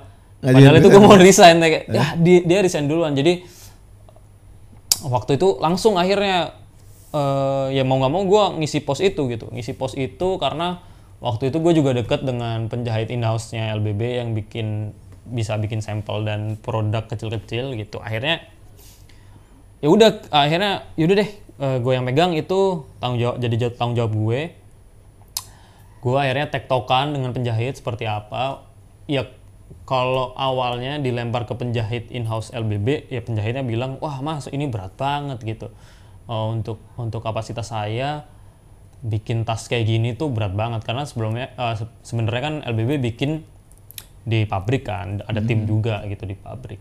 Terus dilempar ke penjahit yang seperti itu ya berat gitu. Terus akhirnya dengan gua masuk jadi ada tim dia ada tandem gitu. Ya udah mas untuk parts ini ini ini gue yang ngerjain jadi kayak pola terus yang tektokan sama dis- anak desain apa produk designer gue terus eh ya yang exercise jahitannya gue lah. Gue cari lah gitu. Gue cari tahu caranya ini gimana jahitnya. Jadi gue nggak nyampein ke dia tuh mas eh, ngejahit eh, kantongnya itu seperti ini ini ini ini mas. Jadi dia tinggal eksekusi aja tinggal jahit jahit nah dia mau akhirnya. Mau dan ya udah mas kalau gue tinggal jahit gue mau gitu. Tapi kalau untuk development Mikirnya lagi tuh susah iya gitu itu dia. susah. Karena kan eh, jadi dua kerjaan kan sebenarnya itu yang jadi satu gitu kan. Akhirnya udah tuh gua ngerjain itu tuh nggak nyampe sebulan lumayan development itu di di in house jadi sampel barulah dibawa untuk ke produksi ke pabrik gitu kan. Udah itu produk terakhir gue setelah setelah setelah itu udah gue for good eh, resign dan coba-coba bertahan di freelance waktu itu di freelance ngerjain packaging lah nge- sempet ngerjain cetakan karena kan pa- packaging kan juga areanya di percetakan gitu kan sempet ngerjain cetakan dan lain terus sempet ya itu akhirnya ketemu Onik Hmm. akhirnya dapat ya? itu setelah resign itu setelah resign akhirnya dapat proyekan dari Onik terus ada beberapa lagi proyekan tapi ternyata ya kebutuhan lumayan gede gitu kan nggak nggak nggak se apa namanya freelancean itu nggak segede itu nggak seindah itu juga Iya, gitu kayak wah ini kurang nih, maksudnya eh, kurang padat lah proyekannya. Dan gue waktu itu kan beneran sendiri, tidak ada tim gitu. Terus akhirnya ada tawaran pekerjaan eh, di satu event organizer eh, musik waktu itu sebagai project manager, tapi eh, project manager lebih ke in-house. Jadi kayak gue nge-managerin eh, behind the scene-nya lah gitu. Nge- Behind the scene si event itu gitu. Jadi kayak gue jadi Acara jazz leader lah. Iya, iya. Nah, namanya Jazz Gunung gitu. Jadi gue yang nge-manage kerjaan-kerjaan yang ada di kantornya lah gitu. Nah, itu juga challenge baru buat gue kayak wah, gue udah udah eh, di LBB udah ng- ngerasain development brand gitu dari A sampai Z eh, untuk jad- bikin produk. Nah, di tempat baru gue ada challenge baru untuk development timnya gitu. Gue jadi leader lah gitu. Jadi jadi development timnya biar mereka tuh bisa berjalan lancar ngerjain A sampai Z-nya itu. Jadi On track lah ya. Iya, itu itu challenge baru. Jadi di di Jazz Gunung itu gua ya membuat sistem-sistem kerja baru lah gitu. Sistem-sistem kerja baru terus kayak mulai nge apa ya? menselaraskan eh, apa yang ada di luar, kayak update-update tools kerjaan yang di luar, mengaplikasikannya itu ke ke kantor gitu. Jadi gue pas gue masuk tuh karena itu kantor lumayan lama, pas gue masuk tuh mereka udah 10 tahun dan eh, itu kantor udah lumayan lama. Eh, ternyata toolsnya masih belum seperti Belum up to date. Iya, belum up to date. Jadi pekerjaannya masih belum secepat itu dengan small team karena mereka juga small team. Karena kan kalau small team yang dibutuhkan toolsnya gitu. Dan kan, harus untuk- efisien, kan? Bener gitu. Jadi gue di situ ya yang gue kerjain itulah. Akhirnya gue kerjain itu dan sesekali gue juga memanage eventnya gitu, event-event kecilnya. Ya itu berjalan berapa bulan ya? 8 bulan pandemi gitu. Pandemi eh, dan PSBB total yang pertama Nggak ada event, nggak ada apa-apa. event, event semua tutup, kita nggak tahu mau ngapain. Akhirnya terpaksa eh, semuanya dirumahkan gitu, semuanya dirumahkan. Maksudnya dirumahkan tuh kan kayak di, eh, di- diliburkan lah, diliburkan. Nah tapi waktu itu status gue masih probation, Oh, oke. probation. harusnya bulan April 2020 itu gue kontrak tetap tapi sebelum April udah pandemi, gitu jadi ya udah keputusan kantor dengan berat hati nggak nyampe kontrak tetap gue nyampe probation doang. Terus menganggur lah gue gitu kan. Menganggur lah gue. Nah di situ juga gue bersyukur juga karena pandemi akhirnya gue nganggur nggak perlu mondar mandir ke kantor. Gue bisa ya udah di rumah aja. Waktu itu kan se-strict itu ya awal-awal ya. Kayak kita mesti di rumah aja. Ya udah gue mengikuti protokol gue di rumah aja. Tapi di rumah aja juga kayak waduh ngapa-ngapain, nih gitu iya. kan kayak nggak ngapa-ngapain gue Si bisa dia. iya gitu kan. Aduh lumayan stres tuh awal-awal. Terus pikiran makin banyak karena nganggur kan.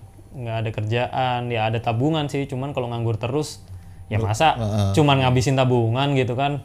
Nungguin proyekan ada eh, waktu itu lumayan lumayan pede sih ketika ketika nganggur awal-awal. Itu ada beberapa proyekan yang lumayan masuk. Gue udah lumayan banyak nyebar quotation tuh beberapa tuh. Tapi karena pandemi awal-awal semuanya pada bimbang kan. Semua nyebar quotation tapi nggak balik.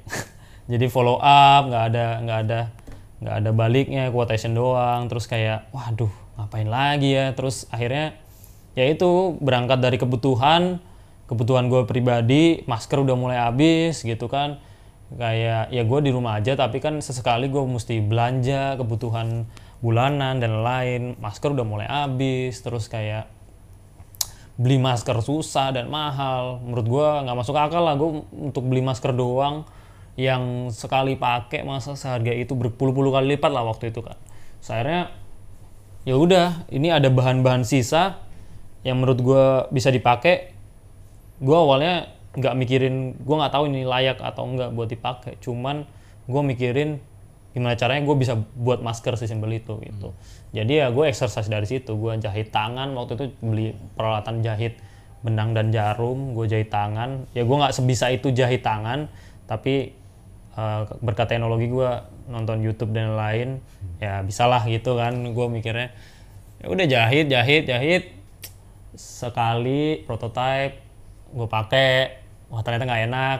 Awalnya gue desainnya cuman flat gitu kan. Terus gue bikin lagi bikin lagi bikin lagi sampai berapa kali ya? Sampai 8 kali ya. 8 kali exercise bahan juga. Ternyata bahan sisa gue itu terlalu eh, apa ya water resistant. Jadi aman sih water resistant. Kalau lo kena virus virusnya nggak bakal masuk. Cuman am- nggak aman buat napas Iya. gitu kan kayak di situ sih kayak eh, akhirnya gue exercise bahan dan lain akhirnya gue mulai riset riset tuh riset riset bahan dan lain mulai ke trigger tuh ke trigger kayak wah ini kayak mulai kerjaan gue di LBB lagi nih gitu. Mulai gue riset bahan mulai gue ngedesain ngedesain lagi eh, si masker. Padahal cuma masker doang kan. Tapi mulai seneng lah gue terus di final desain yang menurut gue enak banget gitu maskernya itu gue mulai posting-posting nih gue kayak mulai nge-trigger orang-orang eh ini kalau gue jual ada yang mau nggak ternyata responnya lumayan positif karena pemilihan bahan gue itu eh, kemo waktu itu tapi dark kemo jadi hitam kemo hitam yang masih subtle gitu jadi banyak Itu yang, yang, bikin suka jadi dompet juga. Ya benar. Itu yang akhirnya gue bikin jadi dompet juga. Nah itu lumayan banyak peminatnya. Tapi awal-awal ya gue jahitnya pakai tangan tuh. Jadi sehari satu masker tuh dulu. Jadi bener-bener anjir seniman banget nih beneran kayak tuh masker tuh bener-bener eh project seni gitu. Jadi project kesenangan gue doang. Duitnya waktu itu ya nggak seberapa lah. Craft Karena banget lah ya itu. Iya sehari cuma satu, bahkan tuh sehari satu kadang kadang kelar, kadang enggak tergantung mood gue gitu. Kadang soalnya capek banget. Satu-satu. Satu-satu gitu. Maskernya lu- masker kan lumayan ya nggak kompleks sih, tapi lumayan lama dan jenuh aja gitu. Dan ya gitu laku berapa ya? Kayak 10 apa 15 dan itu menurut gue udah lumayan banyak banget untuk kerjaan tangan gue sendiri gitu tanpa mesin. Nah dari situ gue bikin masker, terus kayak lumayan mentok lagi nih. Aduh, gua- kalau gue bikin masker pakai tangan terus, anjir modar juga gue ya sehari satu gitu. Nyampe kapan gitu? Terus akhirnya gue mulai kepikiran lagi, wah ini kalau sampai gue nggak dapet dapet proyek kan gue mesti ngapain lah. Terus akhirnya gue mulai itu keluar keluar sepedaan di- dikit-dikit gitu, yang sepeda sepedaan cuma sama dua orang bla bla bla. Itu gue mulai kepikiran tuh gara-gara gue sepedaan. Kenapa gue nggak ngurir lagi ya? Maksudnya eh, di era pandemi waktu itu yang naik banget awal-awal adalah bisnis makanan. Semua orang jadi bikin kue semua orang karena di rumah ya kan semua orang jadi bikin orang memasak. makanan iya bener semua orang jadi chef gitu kayak akhirnya semua orang juga jualan wah Semua orang juga jadi reviewer nih. Iya, jadi reviewer karena belanja itu yang bisa belanja ya kan. Yang yang BM jadi belanja eh, peralatan masak, ada yang belanja eh, beberapa juga bikin produk gitu kan. Kayak wah, gua akhirnya melihat celah itu ternyata awal-awal tuh pandemi orang tuh butuh kurir gitu. Butuh kurir. Akhirnya gua nanya-nanya tuh sama yang jualan makanan, gimana nih lu jualan makanan bla bla bla. Iya ramai banget, tapi gua ribet banget nih ngirimnya gitu. Karena eh waktu itu kan ojek online ya lo semuanya orderan eh, sehari 30 nih lo mesti nunggu 30 orang yang datang gitu dan lo mesti mantau banget lumayan numpuk nunggunya terus ada masalah baru nyelip nyelip di situ gitu kan kayak Flopnya banyak lah. Iya, orang ini ngirim yang mana, orang itu ngirim yang mana, datang bareng, ketuker dan lain-lain. Gue datang jadi solusi untuk itulah. Eh, eh, mau nyobain nggak? Waktu itu teman gue si Citra lagi baru bikin bakery gitu kan. Gue tanya mau nyobain nggak? Gue mau bikin kurir sepeda nih gitu. Mau nyobain nggak? Lo jadi customer gue yang pertama deh gitu. Ternyata senada dia juga kan eh, beberapa kali ke Belanda de- dia juga develop makanan develop roti gitu untuk salah satu restoran kalau nggak salah di Belanda. Terus ada restoran panutan dia di Belanda tuh yang ngirim-ngirimnya pakai sepeda, gitu in house gitu. Dia kepikiran hal yang sama. Pas gua kontak wah kebeneran gue juga pengen tuh eh, kepikiran hal, hal yang sama nantinya gitu. Pas lo kontak kayak gitu ya udah yuk kita coba aja running. Dan ternyata setelah running beneran jadi solusi karena sebenarnya satu orang itu nggak nggak cuman bisa bawa satu makanan gitu. Bisa bawa sampai 15 lah 15 tuh roti gitu. Oh ya? iya karena kalau ojek online kan karena orderan gitu. Karena satu orderan ya satu makanan gitu. Dan satu tujuan. satu tujuan gitu. Nah kalau kurir sepeda yang kayak gue kan satu orang kan sebenarnya bisa bawa banyak dan ya bisa beberapa alamat gitu. Jadi solusi. Selama notes-nya tepat lah ya. Bener, jadi solusi gitu. Dan gue juga yang eh, kurir gue yang kesekian itu pengennya emang cuman B2B nggak B2C. Yang dulunya B2C, yang menurut gue jadi ribet. Terus ke sini ke sini ada ojek online yang B2C juga. Ya gue nggak mau ada di situ juga karena ujung-ujungnya gue akan bentrok dengan mereka. Ujung-ujungnya yang dibandingin adalah harga gitu kan Iya. karena itu perbandingan yang paling terakhir lah gitu karena kualitas kan kadang ya susah gitu orang cuman kurir gitu kan nah di situ akhirnya gue cobain itu B2B dan akhirnya gue hampir tiap hari keluar kan? Hampir tiap hari keluar. Gue akhirnya ketemu orang-orang lagi nih tiap hari. Ketemu orang-orang lagi bla bla bla. Tapi status gue waktu itu kurir eh, ada salah satu mo- satu salah satu momen yang gue nongkrong di salah satu kafe yang biasanya gue yang ngasuh lah gitu kan ngadem setelah ngurir. Eh, udah gue sibuk sendiri. Terus di situ ada ternyata eh, ada orang yang lagi ngobrol terus dia tuh ngobrolin event lah ngobrolin event bla bla bla. Terus gue dikenalin sama yang punya kafe sama tuh orang gitu. Eh ini kenalin Bahar bla bla dulu kerja di LBB bla bla, ngerjain ini ini itu itu itu terus ternyata orang itu si eventnya butuh souvenir. Nah akhirnya nanya-nanya lah ke gue. Eh lo bisa bikin gini gini gini. Ternyata kebutuhan dia cukup tinggi gitu. Dia tuh ya pakai barang-barang branded. Gue nggak mau nih event gue souvenirnya cuman gini-gini doang. Gue maunya event gue ya setara lah dengan brand-brand yang gue pakai souvenirnya. Ya cuman gue nggak mau mahal-mahal juga dengan beli tuh brand gitu kan. Kalau beli yang udah jadi bla bla gue pengen develop bisa nggak sih bla bla bla oh ya bisa aja. Terus eh, akhirnya gue coba hitungin gue kasih ke dia ternyata dia setuju. Dan itu lumayan project gede dan menur- menurut gue lumayan cepat dari situ gue akhirnya ekonomi lumayan balik lumayan balik gede lah. Akhirnya gue punya spare untuk investasi. Gue akhirnya kebutuhan gue ngejahit akhirnya bisa gue penuhi dengan gue akhirnya beli mesin jahit.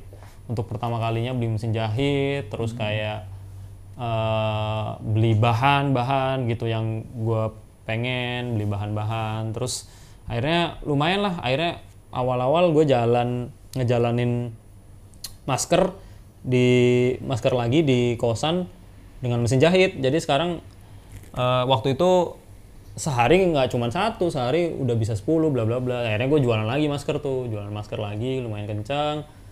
Terus gue mulai BM dengan dengan adanya mesin gitu kayak eh, nggak mungkin lah gue yang jahit jahit doang ya. gitu. Kebutuhan gue apalagi nih? Akhirnya waktu itu kan gue masih ngurir juga kebutuhan gue wah ini gue udah ada rak nih. Gue butuh tasnya nih. Akhirnya gue bikin lah tas tas rak itu untuk gue ngurir gitu. Gue akhirnya exercise exercise gue ngumpulin referensi dari beberapa brand gue ambil ini itu ini itu. Akhirnya jadilah tas rak gue pertama kali. Yang waktu Eh, di itu Instagram apa sih? ada ada ada. Coba cek ya. di Instagram gue tuh ya lumayan di tengah-tengah lah. Ada ada progres tas rak gue dari yang awal sampai yang sekarang gue jual gitu.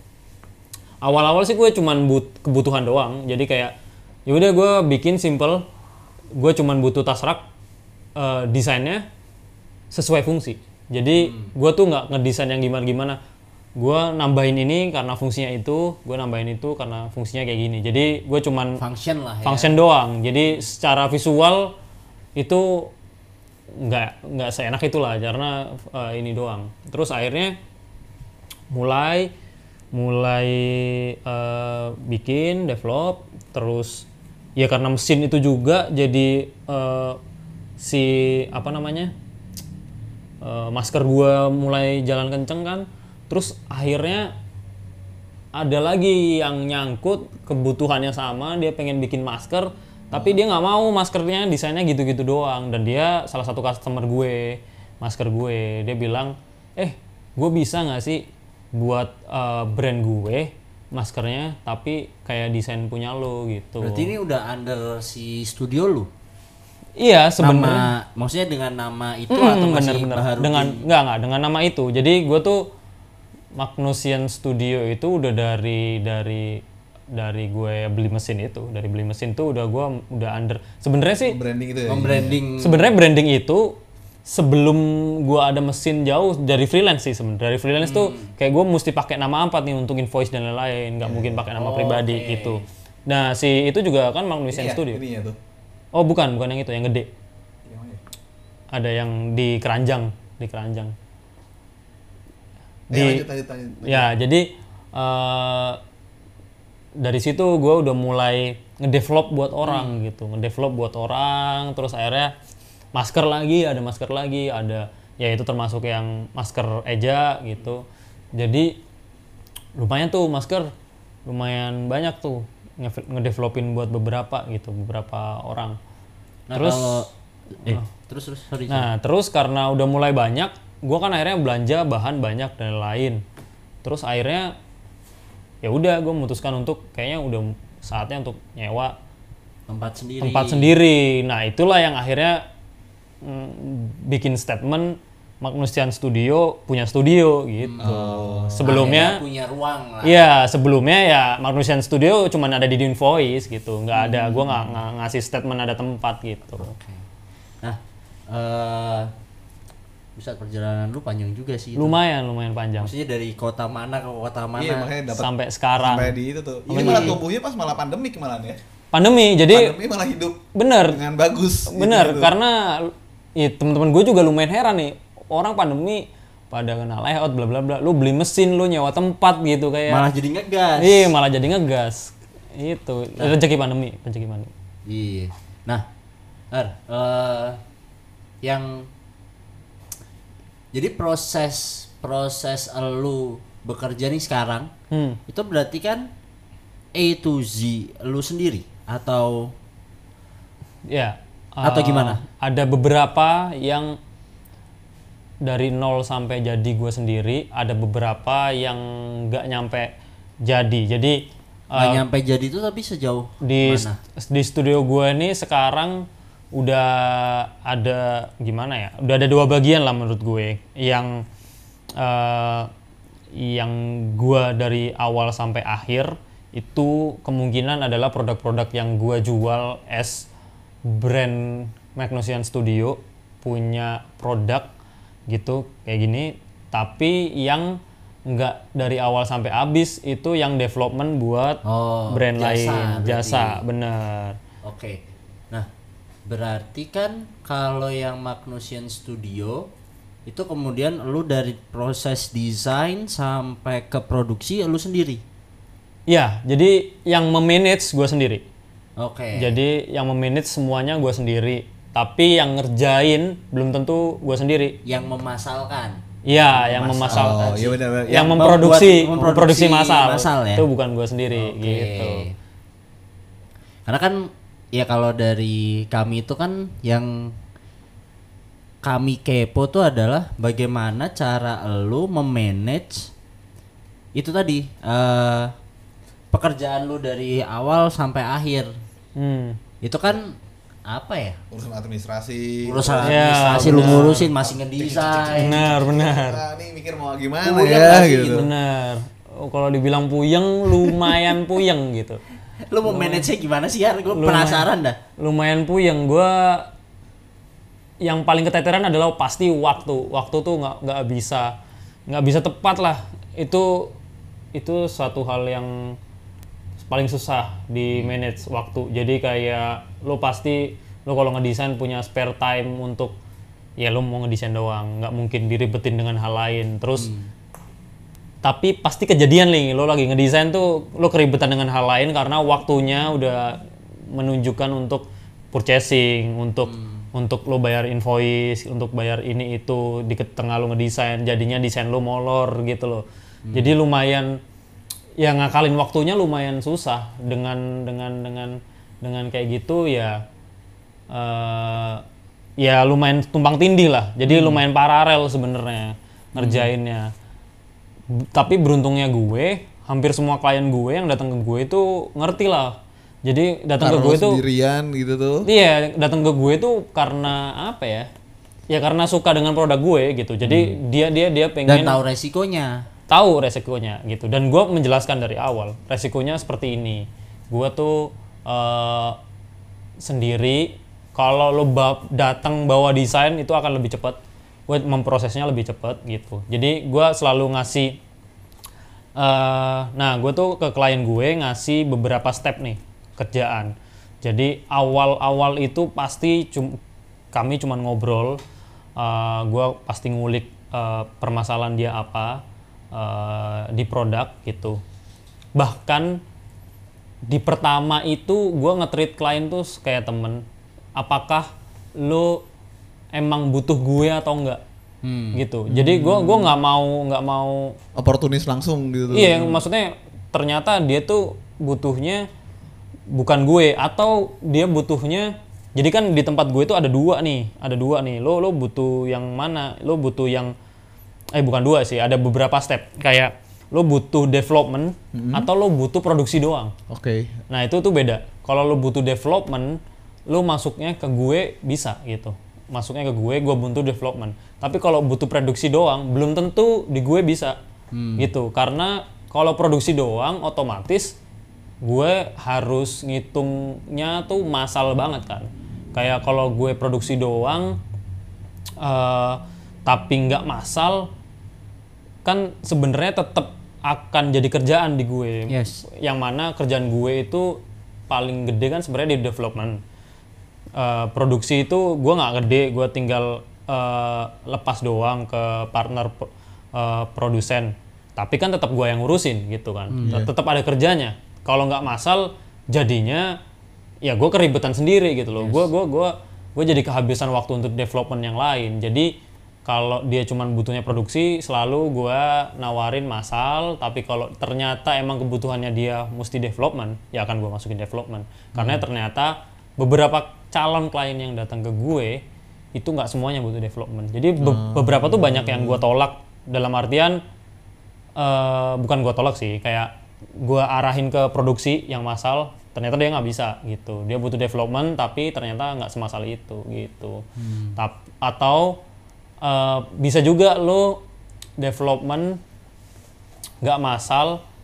Nah kalau development nggak masal kan ya ada jasa development gitu. Jadi gua masih dapat secara ekonominya gue dapat di situ lah di development jadi gua gede di developmentnya gitu Oh iya. iya. jadi gua akan selalu memilah-milah gitu itu juga untuk untuk ngakalin biar gua kerjanya nggak ribet juga karena kan Biar megang ngap-ngapan. iya megang beberapa klien kan lumayan Iya.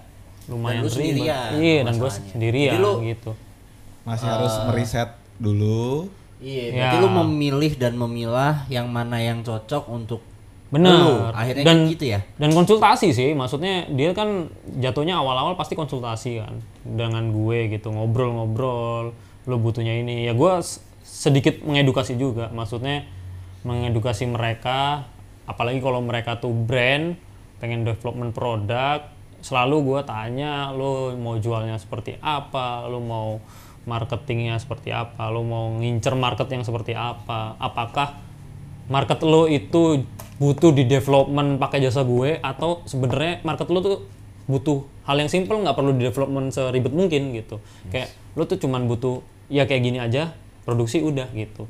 Jadi sesimpel itu sih. Gue malah bilang ada beberapa yang nggak apa-apa gue pengen lo yang development. Tapi gue bilang itu kebanyakan maksudnya effort lo itu untuk development produk yang sebenarnya market lo tuh butuhnya ini doang tapi lo pakai jasa gue hitungannya kemahalan gitu loh. Maksudnya jadi lumayan jadi beban buat perusahaan lo dan brand lo gitu. Kalau mau development sama gue ya mesti pol-polan.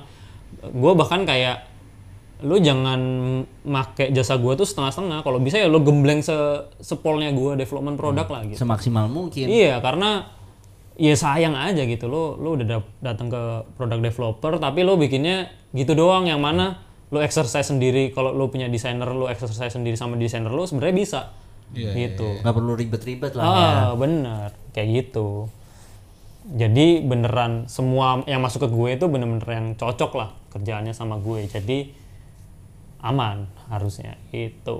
Lo juga senang, mereka juga Benar. dapat Dapat yang pas juga Iya, benar. produknya mereka juga gitu ya. benar benar gitu kurang lebih Itu sampai packaging packaging juga lo ini sendiri kalau misalnya ya eh, untuk development sih ada yang sampai packaging gua ngedevelop ada yang enggak. Mungkin dia butuh packagingnya ya yang existing aja nggak butuh aneh-aneh. Kadang ada yang eh, apa porsinya lebih berat ke produknya. Ada yang pol-polan sampai packaging di desain gitu. Ada yang kayak gitu. Dan bisa kalau ke gue mah eh, apa full sampai beneran produknya jadi tinggal jual tuh juga bisa gitu selain waktu tuh apa lagi masalah yang ini lo nah adepin ke pas itu tuh? masalah paling besar yang dihadepin sama one man army itu pasti kayak kalau lo pernah kerja bareng tim Keren nih nanti one man army. Yoi. Ini itu jadi. ada ada ada tim yang kayak lo semuanya lo di di di desain nih. Ada senior designer ada junior designer terus ada director lah gitu ada ada ada director gitu gitu ada beberapa layer gitu. Nah kalau di one man army yang apa-apa dikerjain sendiri, ya lo harus bisa jadi ketiga orang itu. Bukan bukan lo kadang kan orang eh, mikir sesimpel lo punya suatu brand atau lo punya satu perusahaan yang lo running sendiri, ya lo jadi bos lah. Enak lo lo jadi bos yang lo yang punya gitu. Padahal dalam artian sebenarnya lo harus bisa jadi bos juga, lo harus bisa jadi karyawan juga, harus bisa jadi eksekutor juga. Jadi kayak satu sisi tuh lo harus bisa jadi uh, leader buat diri lo sendiri ketika lo kayak gue lagi ngejahit nih ya gue harus jadi diri gue yang Dikejar target. iya maksudnya yang ngejar diri gue sendiri maksudnya yang gembleng diri gue sendiri kalau di kantor kan ada senior lo yang Woi, eh lo harus lo, kayak gini ayo." gitu Uh, a- atau enggak Ada ngelurusin yang ngingetin lah. ngelurusin kerjaan lu lah. Ah. Kalau kerjaan lu berantakan atau nggak sesuai. Iya. Nah, itu tuh kalau di kerjaan kayak gue ya lu harus j- bisa jadi dua orang itu. Maksudnya lu nggak bisa milih salah satu. Beneran lu nggak nggak kayak semuanya lu senior designer nih. Lu nggak bisa senior designer doang, lu butuh juniornya juga. Lu butuh ngerjain. Ya karena lu sendirian Iya, doang. jadi bener-bener lo harus bisa ngebagi nih mood lo gitu lo. Lo harus di momen ini lo harus jadi apa lo di momen ini tuh lo harus jadi apa. Jadi ketika ketika lo lagi ngejahit nih kayak gue ya lo nggak bisa mikirin desain gitu. Ya lo harus berpikir sebagai penjahit gitu. Ya lo harus ngerjain. Nah beberapa momen pasti lo bosen karena itu daily activity yang cuman lo ngejahit ya lo gitu-gitu doang bosen. Maksudnya ketika lo berpemikiran sebagai desainer yang bukan eksekutor yang jadi planner gitu. Ketika lo menjadi eksekutor ya lo bosan gitu.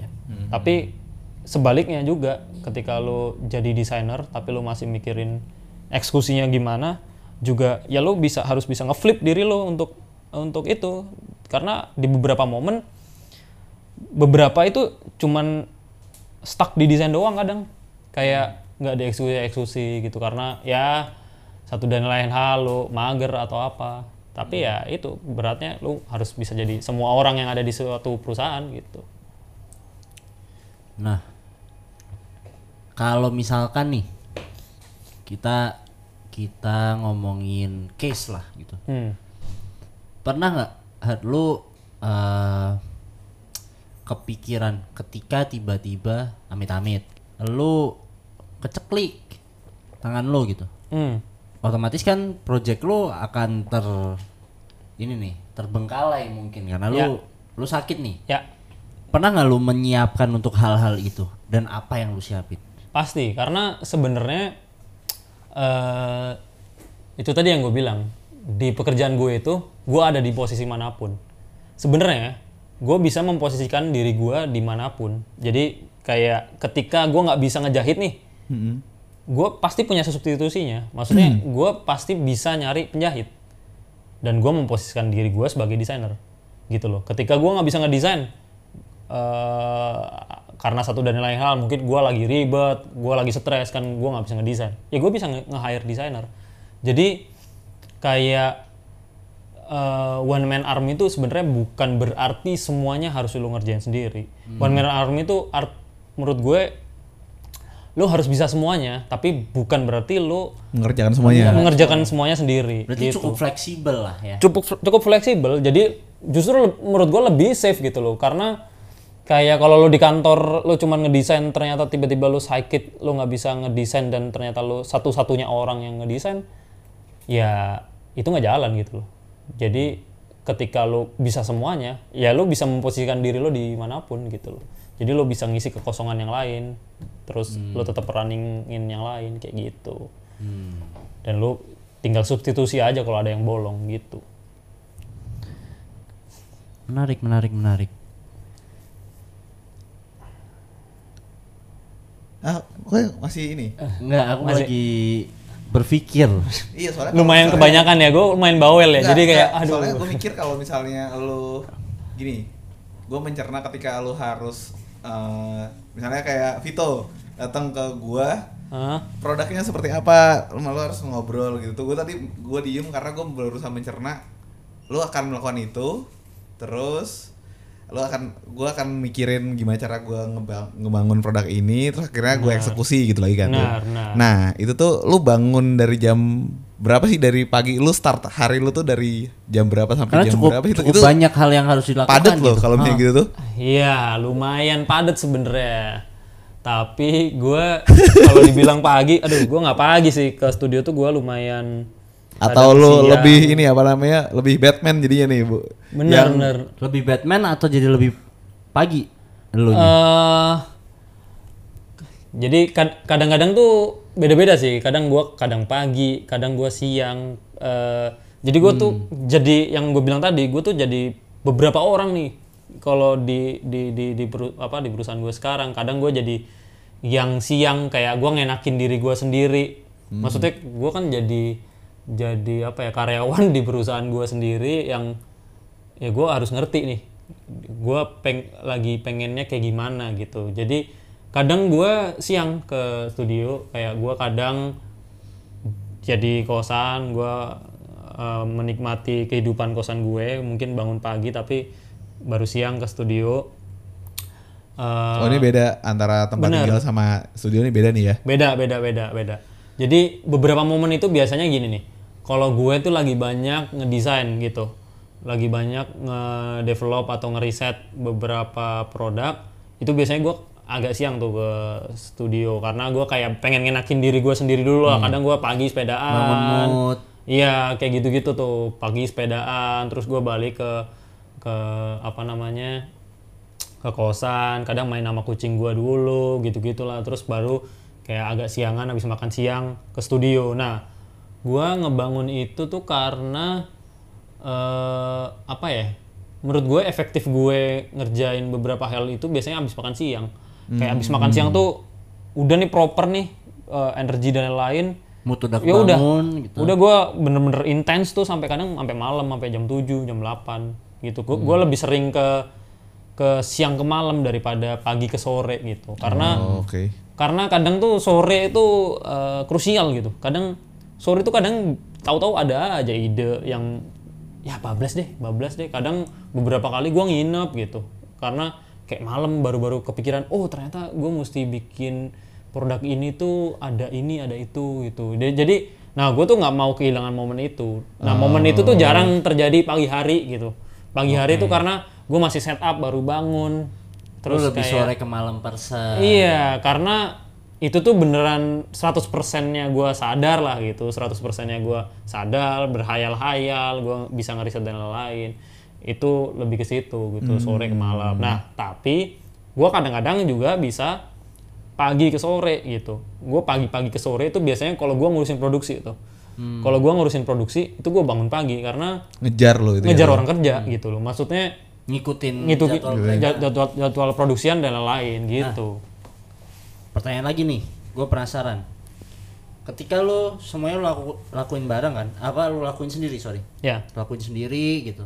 Nah, satu hal yang gue penasaran nih. Karena kan dari A to Z lo sendiri. Nah, kapan lo mencari klien? Atau klien itu dari koneksi pertemanan lu datang sendiri? Atau lu masih mencari klien-klien itu? Nah, itu itu yang makin ke sini gue makin Karena waktu lu kayaknya kan bener agak bener tight tuh. makin- tight banget kayak lu selama pandemi kan jarang nggak hampir nggak pernah lihat gue kan Iya. ya ka- kami- kita kan nggak pernah bersinggungan karena gue tiap hari tuh mondar mandir kosan sampai sampai studio doang. Eh, wak eh, klien itu makin ke sini tuh sebenarnya makin mengerucut ya. Maksudnya karena pandemi juga menurut gue itu juga alasan kenapa gue malah dapat klien di pandemi klien gede di pandemi terus gue bangun studio gue gue beli mesin dan lain-lain di pandemi alasannya karena karena pandemi semua itu drop kan. Kayak semua hampir semua bisnis drop termasuk yang ada di ranah gue eh, kayak produksi dan lain-lain itu semua drop. Semuanya eh, apa ya ada yang tutup ada yang ada yang pokoknya tenggelam lah gitu. Nah eh, kenapa klien bisa ke gue adalah karena gue send out gitu. Gue kan mengawali pandemi dengan ngurir gitu Iya. jadi orang kayak ngelihat gue gerak terus kayak ngelihat gue ada terus akhirnya beberapa ngobrol dengan gue ternyata mereka butuh ini itu tapi nggak tahu mau ke mana karena yang lain lagi drop gitu nggak kelihatan tapi gue kelihatan gitu. nah gue kelihatan jadinya lumayan nyangkut tuh klien gara-gara itu terus makin ke sini gue nah ini makin eh, apa ya makin berulang tuh eh, apa namanya siklusnya.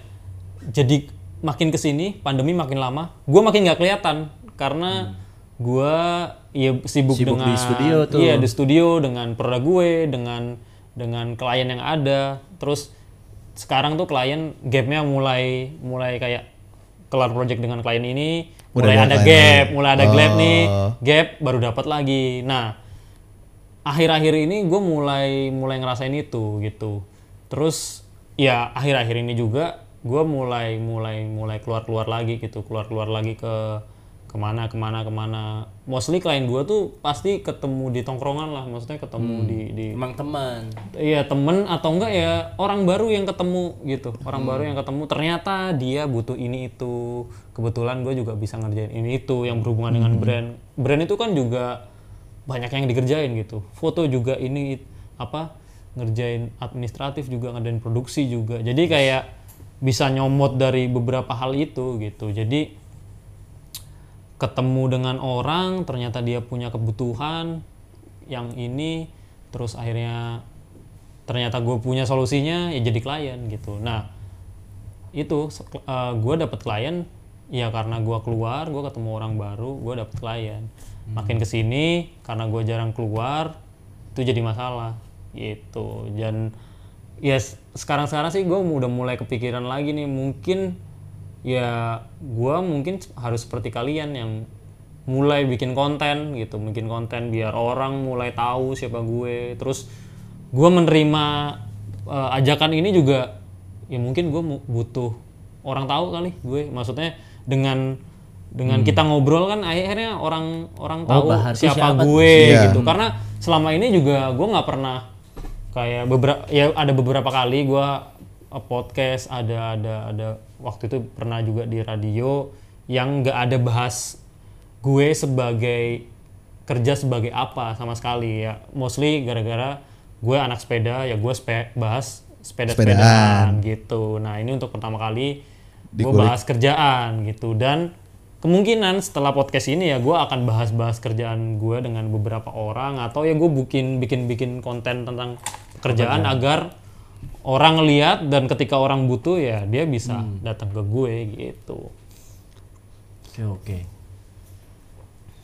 Jadi trik khususnya tuh ya ketemu orang tuh ya nongkrong ketemu orang gitu.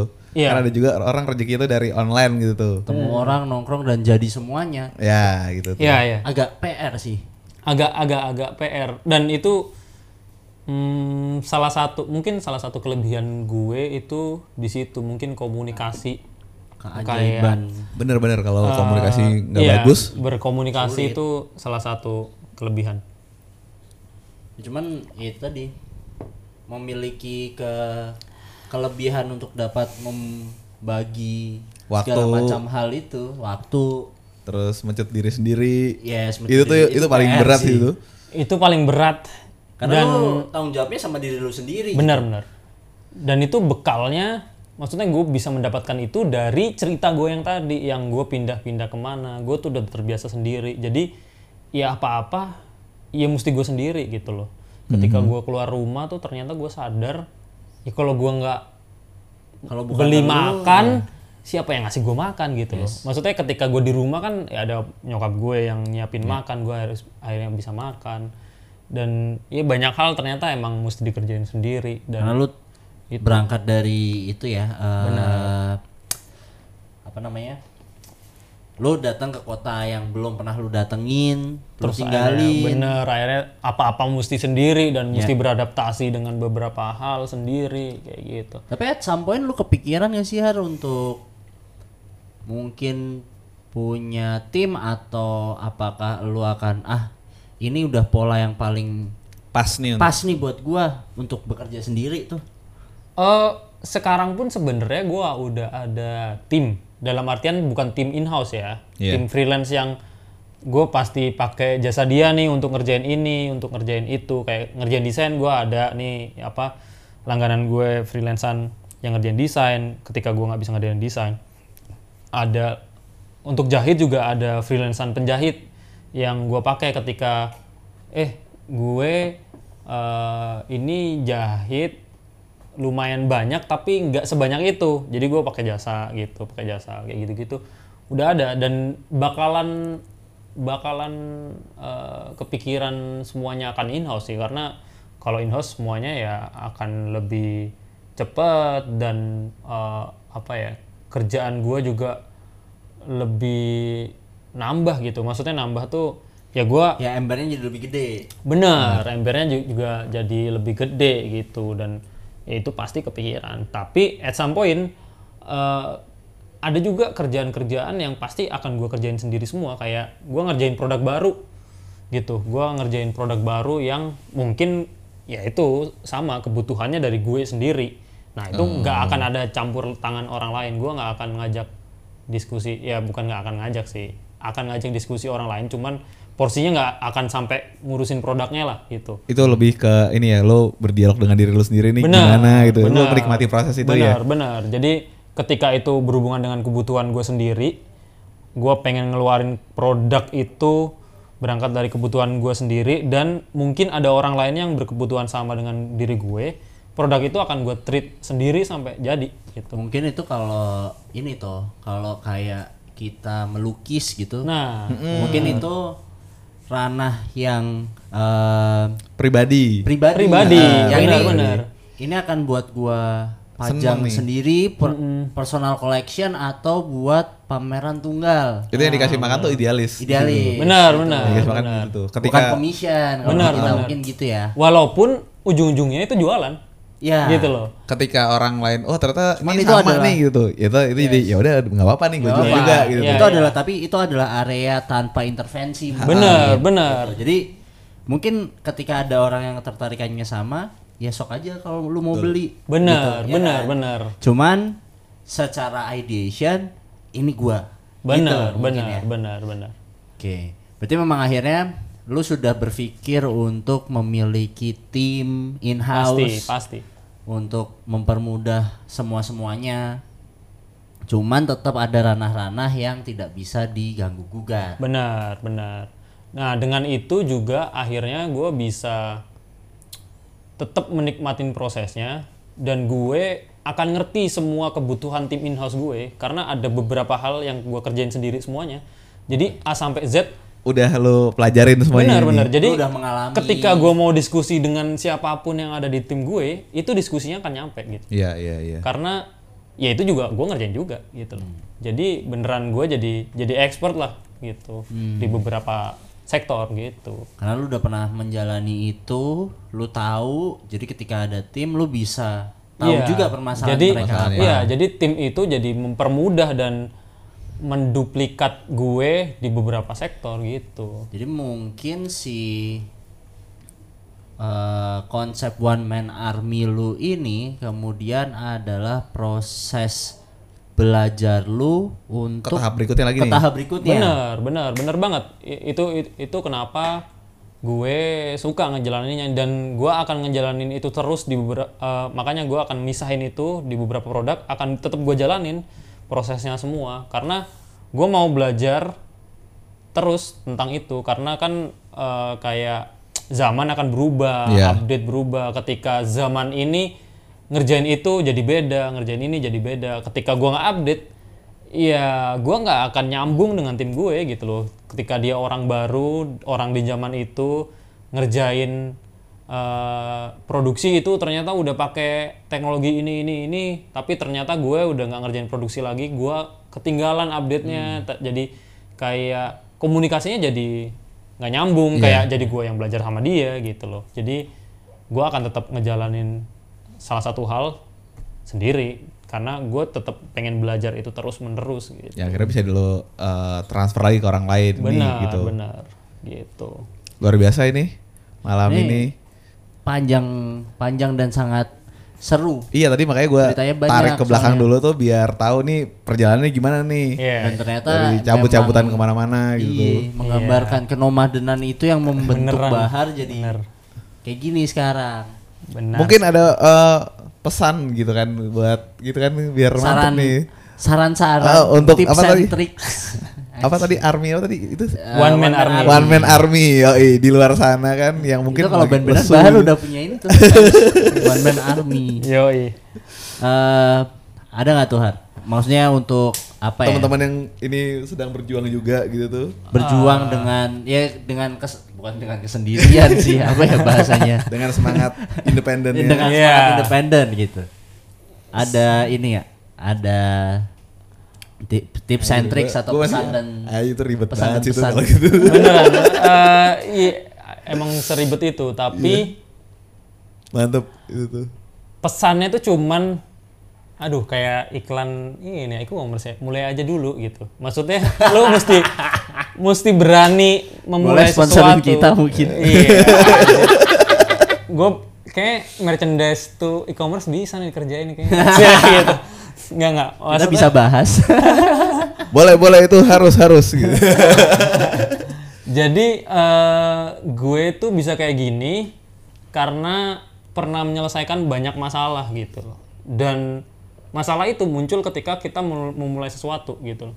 Jadi kalau lu nggak memulai apa pun ya lu nggak akan kena masalah ya itu oke lu nggak kena masalah tapi lu nggak bisa apa pun gitu loh Jadi Maksudnya- masalah baru tuh. Iya. iya itu jadi masalah baru Tidak memiliki masalah adalah sebuah permasalahan. iya pun lu lu menyelesaikan masalah akan menjadi masalah baru di kemudian hari Yes, pasti. kayak sesimpel Agree, agree. ke sesimpel yang sekarang jadi masalah plastik. Plastik itu berapa puluh tahun belakangan itu adalah masalah untuk eh maksudnya Adalah adalah, solusi. solusi.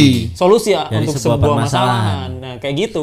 Dan itu menurut gue akan terus kayak gitu dan itu membentuk manusia sih. Maksudnya eh, Beradaptasi, lu- berkembang. Benar, benar. Jadi kalau lo nggak memulai apa pun, ya lo nggak akan bisa apa pun. Kalau lo mau bisa banyak hal, ya lo harus mencari masalah itu gitu, loh. mencari banyak masalah gitu. Itu pas lu apa di LBB kan lu eh, jadi ini kan punya pendapatan tetap kan gitu tuh. Ya benar. Nah ketika lu keluar dari itu, lu ada ketakutan sendiri gak sih nih? Apa karena udah ada eh, produk yang lu garap sendiri gitu akhirnya ah, gua nggak terlalu bermasalah nih dengan hal ini nih gitu. Atau lu memang memiliki dari dulu memiliki kebra Keberanian, Keberanian untuk, ya udah itu gua gitu. Tobat iya, alas iya. aja deh gitu. Ah, Iya, karena kan lu sering pindah-pindah tuh. Iya, Dan lu kadang-kadang itu. wah dua minggu anjing setahun gitu. Hmm, Iya. Jadi emang mungkin karena gue terbiasa dengan itu dan eh ya gue dari awal kerja itu nggak punya ketakutan tentang gue mesti cabut atau gue harus menentang ide di sebuah perusahaan. Jadi eh ya gue kerja jujur aja gitu. Maksudnya kalau itu menurut gue bertentangan dengan ide gue ya gue sampaikan ide gue seperti ini bla bla bla gue nggak akan pernah takut kayak bos gue tiba-tiba mencat gue ya nggak akan takut. Karena gue masuk sebuah perusahaan selalu statusnya itu nah ini salah satu satu salah satu catatan gue tuh nggak pernah belum pernah ngelamar masukin CV ke perusahaan. Jadi semua itu gara-gara tongkrongan ngobrol dia butuh iya dia butuh kayak Ditawarin lah. ditawarin pekerjaan. Bahkan beberapa eh ya udah lo bisa kan ngisi kerjaan ini senin besok lo bisa langsung kantor nggak? Bisa. Tapi sekalian bawa cv lo lo kayak gitu. Jadi kayak gue kadang ngasih cv udah masuk Udah tapi. pasti ini. Heeh, dan ada salah satu kerjaan gue yang pas gue cabut kan itu ada cv ada jasa gue. Gue ambil cv dan ijazah gue masih staplesan belum dibuka sama sekali. Jadi bener-bener Agak nggak kepake di sana. Iya, jadi bener-bener Butuh lu. ya gue kerja karena karena karena gue bisa gitu, bukan karena bukan karena ya gue jadi mau jadi karyawan mereka karena gue beneran mau Ya, berpartner. kemampuan lu, Bener. pengen meng-hire lu makanya. Iya, mau berpartner. Jadi gue nggak nggak nggak pernah ada ketakutan ketika gue cabut, gue nggak ada penghasilan dan lain-lain dan gue Iya seperti yang lu bilang tadi beneran kayak pang banget. Jadi kalau gue mau jadi anak pang lagi, makanya gue mau messengeran lagi, gue jadi baik pang lagi, ya nggak apa-apa gitu loh. Ketika gue butuh, ya kenapa enggak gitu. Jadi gue mau ngerjain apa pun dari nol gitu. Beradaptasi lah sesuai benar. dengan situasi dan kondisinya. Bener. Di mana bumi dipijak Iya di situ langit di junjung. Junjung. Berfaedah sekali ya ini. Tapi by the way kita belum nyebut kita tuh eh tadi udah disebut belum sih Apa kita tuh? rekaman di mana? Di awal. Udah, oh, udah. sekarang, sekarang disebut lagi aja. Ini kita sebut lagi ya. Jadi eh, podcast ini disponsori oleh Ruang Seketika yang sudah mulai buka. Iya, udah hari kedua. Beneran buka. Buka lagi nih sekarang nih. Kalau yang episode kemarin pas kita tag itu belum buka. Hari Iya. ini udah buka. karena udah ada narsum baru kita. Yoi. Gitu. Untuk pertama kali dan langsung sangat Dan Wah, kami anjir, kok bisa begini semua ya jadi gitu ya. Iya. Dan saya Mantep. dan gua dan Rato itu agak blown away sama Bahar sejujurnya. Maksudnya ceritanya Iya. panjang, pengalamannya sangat banyak. Terus si kebayang gua Iya. kayak biasanya anjing gimana caranya? ya Terus sama sih. Berjalan lancar lah itu ya. Iya iya iya. Semoga berumur panjang dan selalu maju ke depan. Hmm, Iya,